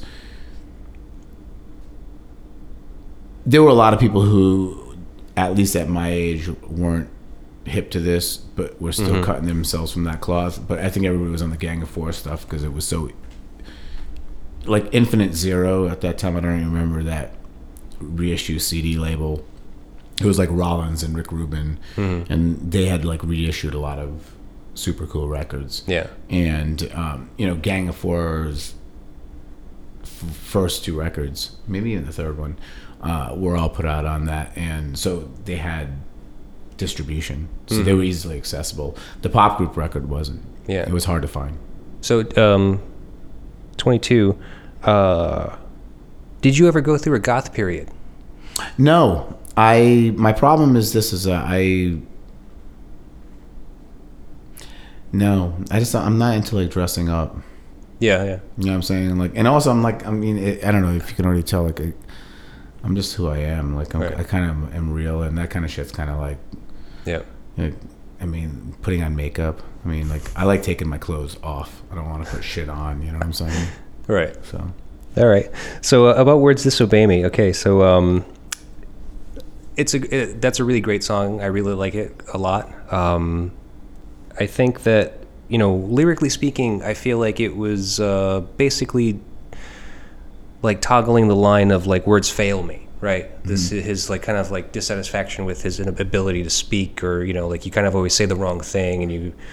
You, you know you fuck up in one way or another like every time you talk like that's the way you feel okay. you know um, so it's more of like an action speak louder than words like, Gotcha, that i get um, do you want to tell me about the complication you had at that thievery corporation show where you slapped an audience member Oh God, yeah, I was wasted. yeah, I, uh, uh, uh, I was wasted. I, uh, so what happened like how exactly? I have no idea. you don't even know how he ended up on stage I think I may have invited him. I honestly, this is a question that you have to ask people who were, who were so who were sober and were there. And I've heard the stories from those sober people that were there. Because I'm a guy, you know, I can. I at that time especially, I was definitely a blackout drunk, but I had drank a bottle of vodka before the gig.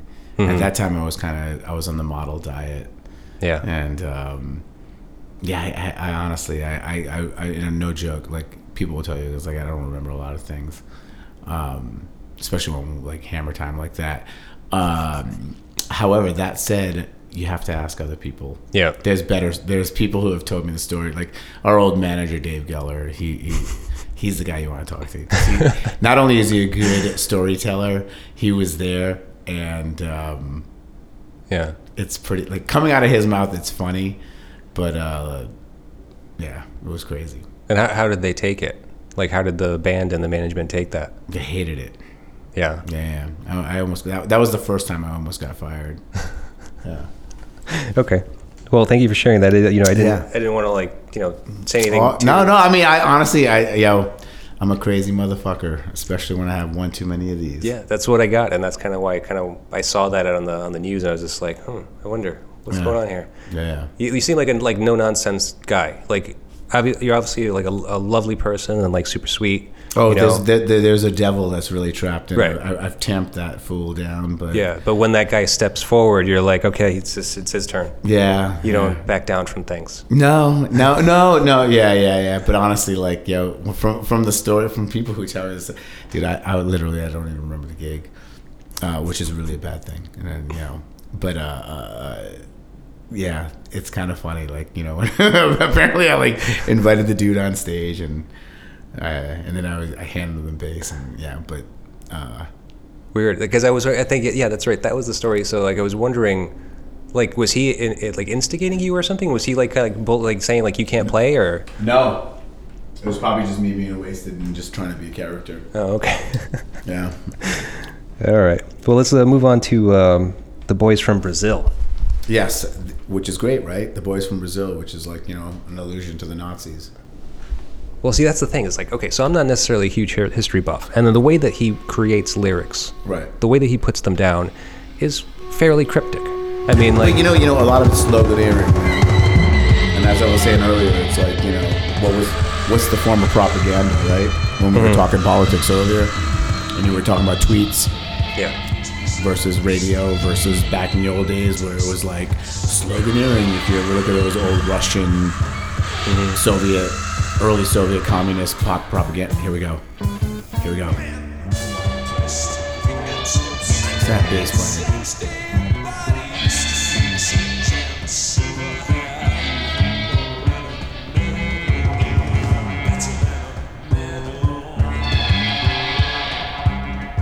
we got to get into it. We got, we're running out of time. Oh, Um, is there a time? Is, what is time?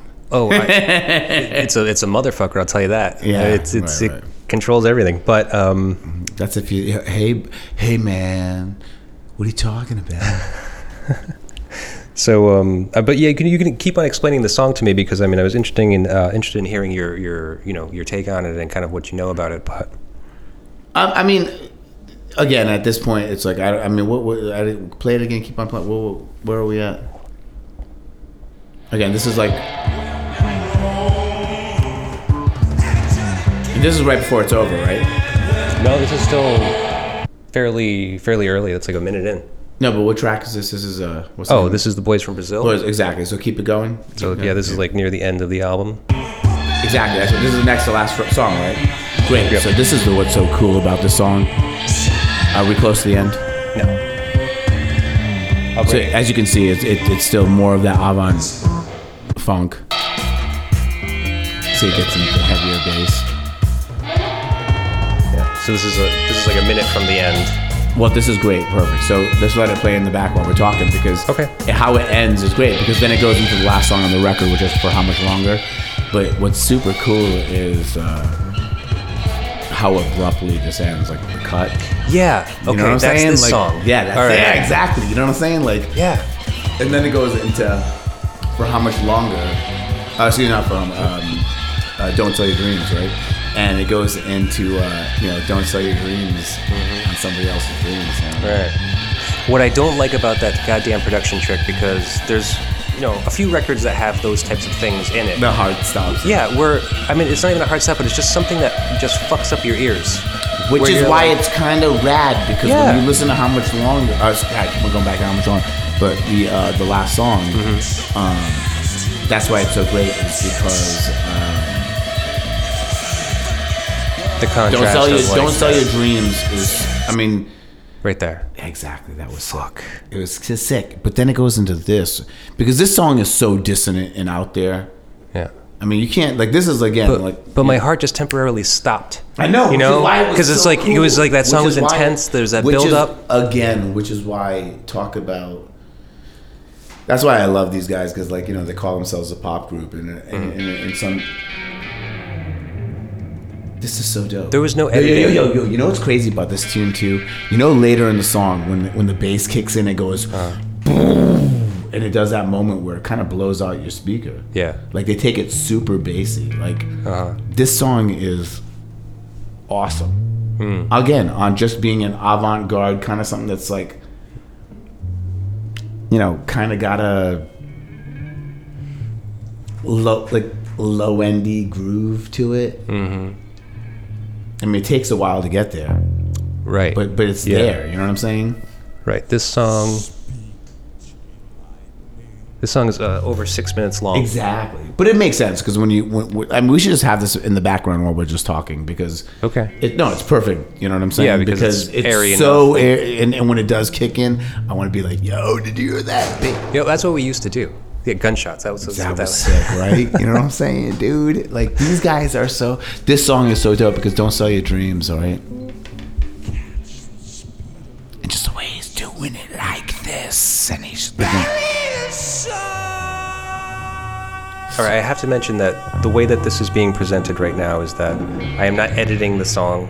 We are listening to it in real oh time. yeah, yeah, yeah, yeah. Because normally, lately, I've just been taking little snippets and just okay, we're listening to 30 seconds and just Oh no, bringing dude, it in and out. This is way better. Just like, like Ha- Hash is controlling the the music right now, and he's the one dictating when do I pull it out and when do Don't. I play it. Please don't sell your dreams. I'm still dreaming, man. Don't kill me, James. Don't kill me, Jet. Don't, don't, don't harsh my mellow, man. Exactly. You're harsh and my mellow, man. Yeah, yeah, I love the Happy Mondays. Could have been the other pick. yeah, it's like, I need a loose fit. Hmm. Dude, I mean, this is dope. Here. That right there. If you listen to it on a good system, Yeah. or if you had this crank, you can hear all the low end. When that hits in, you're like, damn, they were fucking with system. Like, Yeah. you know, your Right. turntable system. They're fucking with the way that you listen to your music. On the, on the record, because you got to figure it's like, you know, again, like that whole thing. It's like the whole thing, like what, what, what, I always say what constitutes modern music. Mm-hmm. And I think we were goofing around about it because you brought your upright bass over here. Mm-hmm. And it's about bass and capturing low end. And what modern music is all about even when it was modern back then was capturing the bass. I mean paul mccartney was like plugging in direct you know what i'm saying? James jamerson got to fucking have his own cha- channel you know what i'm saying? Like like you know why they call it a ride cymbal? Is because you could hear that because you would never hear the doom, doom, doom, the kick drum unless you had a guy who knew how to kick the drum hard or he had a big ass you know what i'm saying like Because they're usually in sync with the bass too. but I'm talking no, but I'm even thinking about upright, dude. Think about those fool like yo. I just got you know I took my bass down Oh, yeah, to the other thing. Like some basses when you hit like they have hold on, like it resonates and you're like oh, Oh, yeah, shit. You yeah. know what I mean? Like this thing right here probably doesn't resonate as much. But dude, think about that. You're doing that with your finger. Dude, I mean, you, you know that this action on this bass sucks. Right. But you Dude, that ima- reson. Do you see how much it resonates? Okay, so I got that out of the basement for the first time today in, I don't know, four or five years since I moved to my house, whatever. I don't know. It's been about that. Um, See somebody else's dream. Don't sell yourself to somebody else's dream. But yes, the bass. My son was is was has been very interested in that. He's been looking in the basement and being like, "What's that big thing?" Get I'm it like, set up for him. Well, so I brought it up today, took it out, and he was the first person at it. He was just like, that's the upright bass. That's the upright bass. I was like, yeah, yeah, I'm gonna, ta- I'm gonna take it out of its case now. And he's just like, okay, okay. My son is autistic, so Even better. yeah, yeah, yeah. He's uh, and so he hasn't shown interest in music, as I told you earlier. Um, but so now, for some reason, now it's all coming out. Garage band. He grabs my guitar. He grabs the keys. He put, he has a we have a melodica. We have uh, he has a saxophone now. He's taking lessons at school, and this thing is what he wants. Yeah, and this thing, he grabbed it and played it. And he's my height. He's he's big. He's a big dude. You guys, you guys, you guys. First of all, there's no. You need to get a tail pin on. Yo, Yeah, yeah. just you just yo. You live closer to to to, to Mystic. Mystic. than I do. yeah, I'll have to. I'll get it. I'll get it tuned up or something. No, you just need, you don't need to get. You just need to bring the action down so it's playable. That thing you can't like. That's made. That's a doghouse bass, and I get it. Right. Like it was made to just play up in the low end because when I was playing in the low end, it's easy to play. Yes. And I'm pretty sure that when you take it to the dude down there, he'll tell you the same thing. But if your son's into playing it, Right. yo. But that's the thing I was telling And him if is he's not, then you can always get back to it later. Yeah, yeah. it's, No, no, it's set up to I can play it. you know? Yeah. No, my wife was was realizing like how taken by it he was, like how it just completely like like he was like you can see the infatuation, like how he's just like, ooh, Dude, this it's a- makes the yeah. noise this makes, you know, like you pluck these strings. Yeah, but you don't understand. Like for me, like I mean, I've been I've been playing electric bass my entire existence, Mm-hmm. and it's just an it's just a bigger guitar with fatter strings. You know what I'm saying? Like this thing Mm-hmm. Is like, you know, when you pluck that string, like that body makes it. That's the thing that makes it. You don't need an amp. It, it- it's it's an acoustic instrument. It just it just That's what I'm talking about. Right, and it, right. it debate like it resonates. You know what I mean? Absolutely, and you feel it in your body, and you actually rest it like on your thigh. Like like I like my wife was asking me like, how is he? Can you show him how to hold it? I'm like, yeah. oh yeah, Yo, okay. you hear this? What is this popping? That's the end of the album. Oh yeah, these are the last few seconds. And that's it man.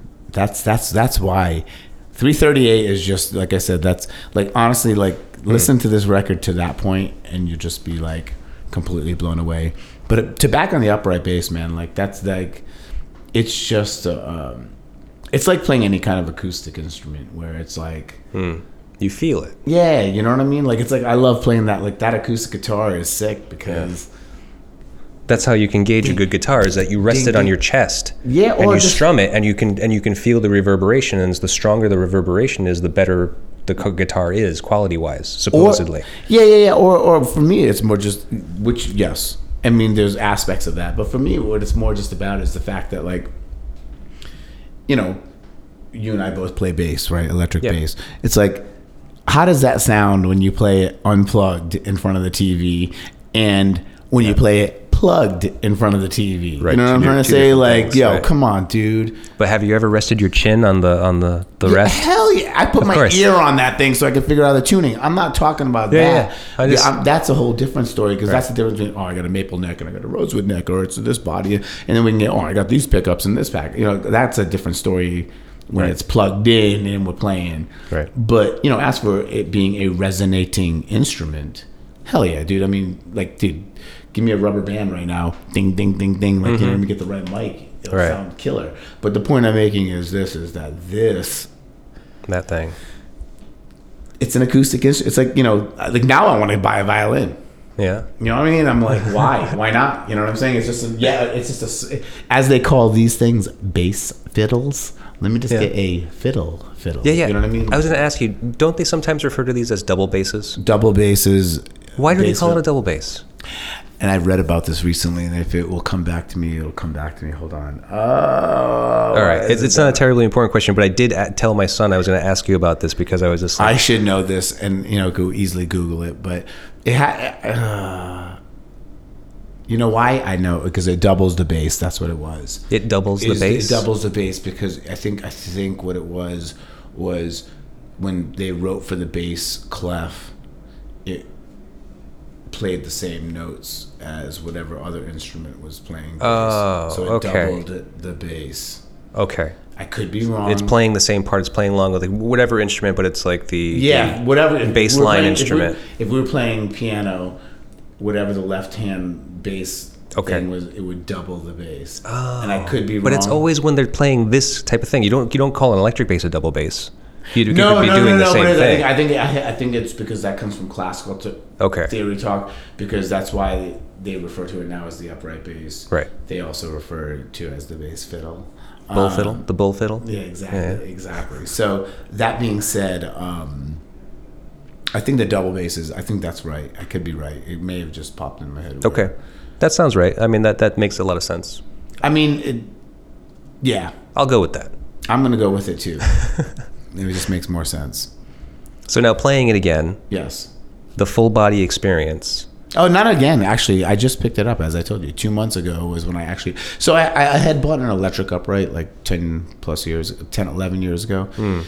And I only know this because I bought this upright, and then I ended up buying something from this company that I bought something from before, and then you know I was looking at my like Purchase history. purchase history. I was like, I was like, oh, 2010, damn. Like, you know? oh, what did I do with that thing? Yeah. Well, I sold it. Um, and the the electric upright was a Palatino. It was like basically kind of like a, a very thin line body. Yep, to stick with strings. Yes. Yep, no no life. No. Exactly, and the thing is, you had to plug it in to fucking you know, Hear it. and and and or you could have done, you know, when I'm sitting in front of the TV and just playing fucking the electric bass, you know, one end to two end, and like just doing my exercises where it's not plugged in. That's what it sounded like. You Hmm. Right. hear the notes, but it wasn't. It's no life. It's, It's, a not hollow like when body. you're plugging it uh, Right. in that bass when it sounds like boom boom. This thing, yo man, where it's sitting right now is where my thing is sitting down right now. And if you weren't here, it'd be sitting down for a moment. I'd pick it up, do loo oop my arm, put it down, go pick up that guitar, dick around, or maybe I'll like you know go look at something on the internet, and then boop, doom doom doom doom doom. You know what I'm saying? Like it's Right. just it's so immediate. It's like playing acoustic. Like I that acoustic guitar right there. That's the first new guitar I ever bought, and that was two years ago. And because before I just buy used gear, and um, that acoustic guitar, man, sounds way better than the other acoustic guitar that I've had for like 15, 16 years now, which was just a beater, Oh, yeah? hundred dollar thing that served its purpose, killer. I started playing this thing and I'm like, this shit sounds fucking awesome. You know what I mean? And um, and that's the whole thing. It's like you know when you have an acoustic instrument where you don't have to deal with, I gotta plug it in. It's just a different beast. Right. You know what I mean? Just like sonically, and you know whether you feel the vibrations or not. Because I mean, I don't really feel that thing if I'm wearing this. You know what I'm saying? But you know, if I'm na- like got no shirt on, maybe I can hear something. You know, I feel it. And Right. with the upright bass, it's like yeah, I can feel it sometimes, but most of the time I'm just thinking about hitting the right note, so I'm not even feeling it. You know what I mean? Yeah. you know what I mean? Um, but the sound that it produces without it having to be plugged in, that's the awesome part. Yeah. I mean, I mean, that's the ultimate drum, right? Mm-hmm. So uh, now you were talking about uh, a lot of all this uh, instruments that you're playing, and obviously playing like all day. You know, take a little bit here, do a little bit here, do a little bit there.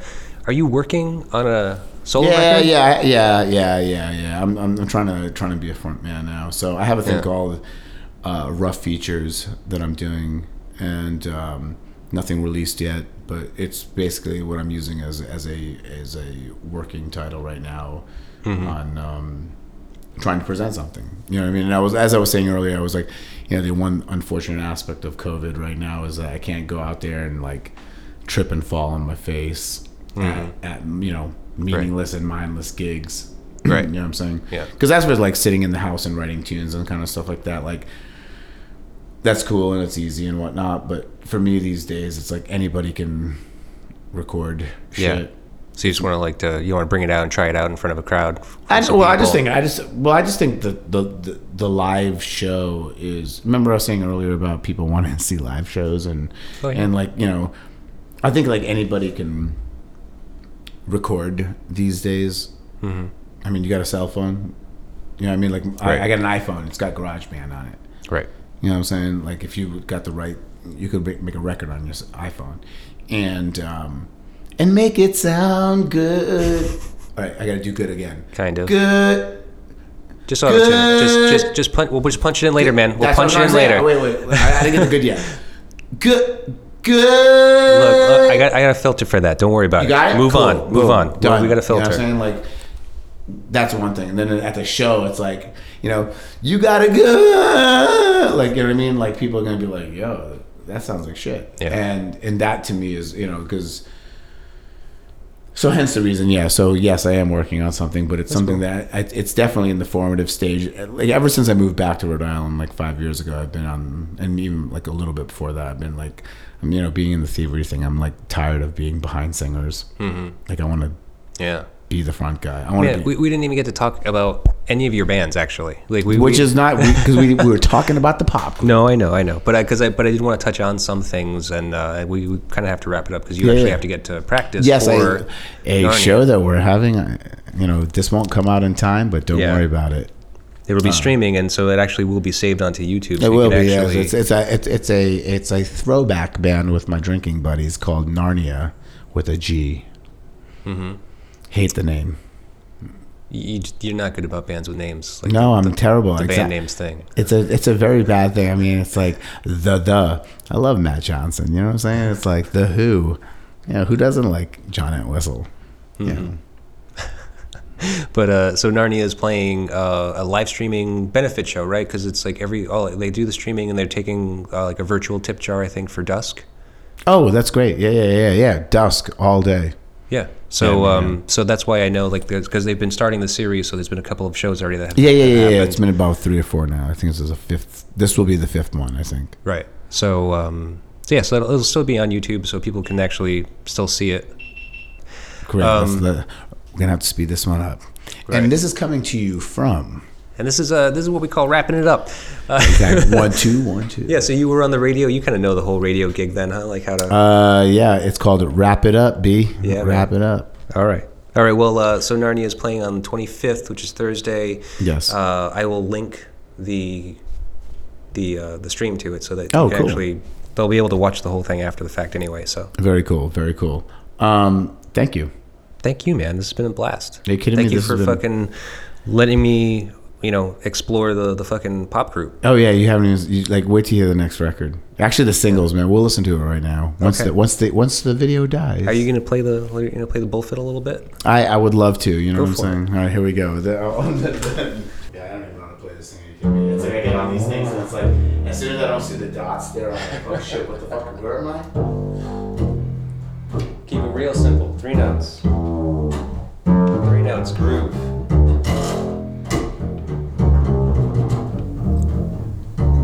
Vinyl and Vision is a psychic static production. Theme song written and performed by Jeff Robbins of 123 Astronaut.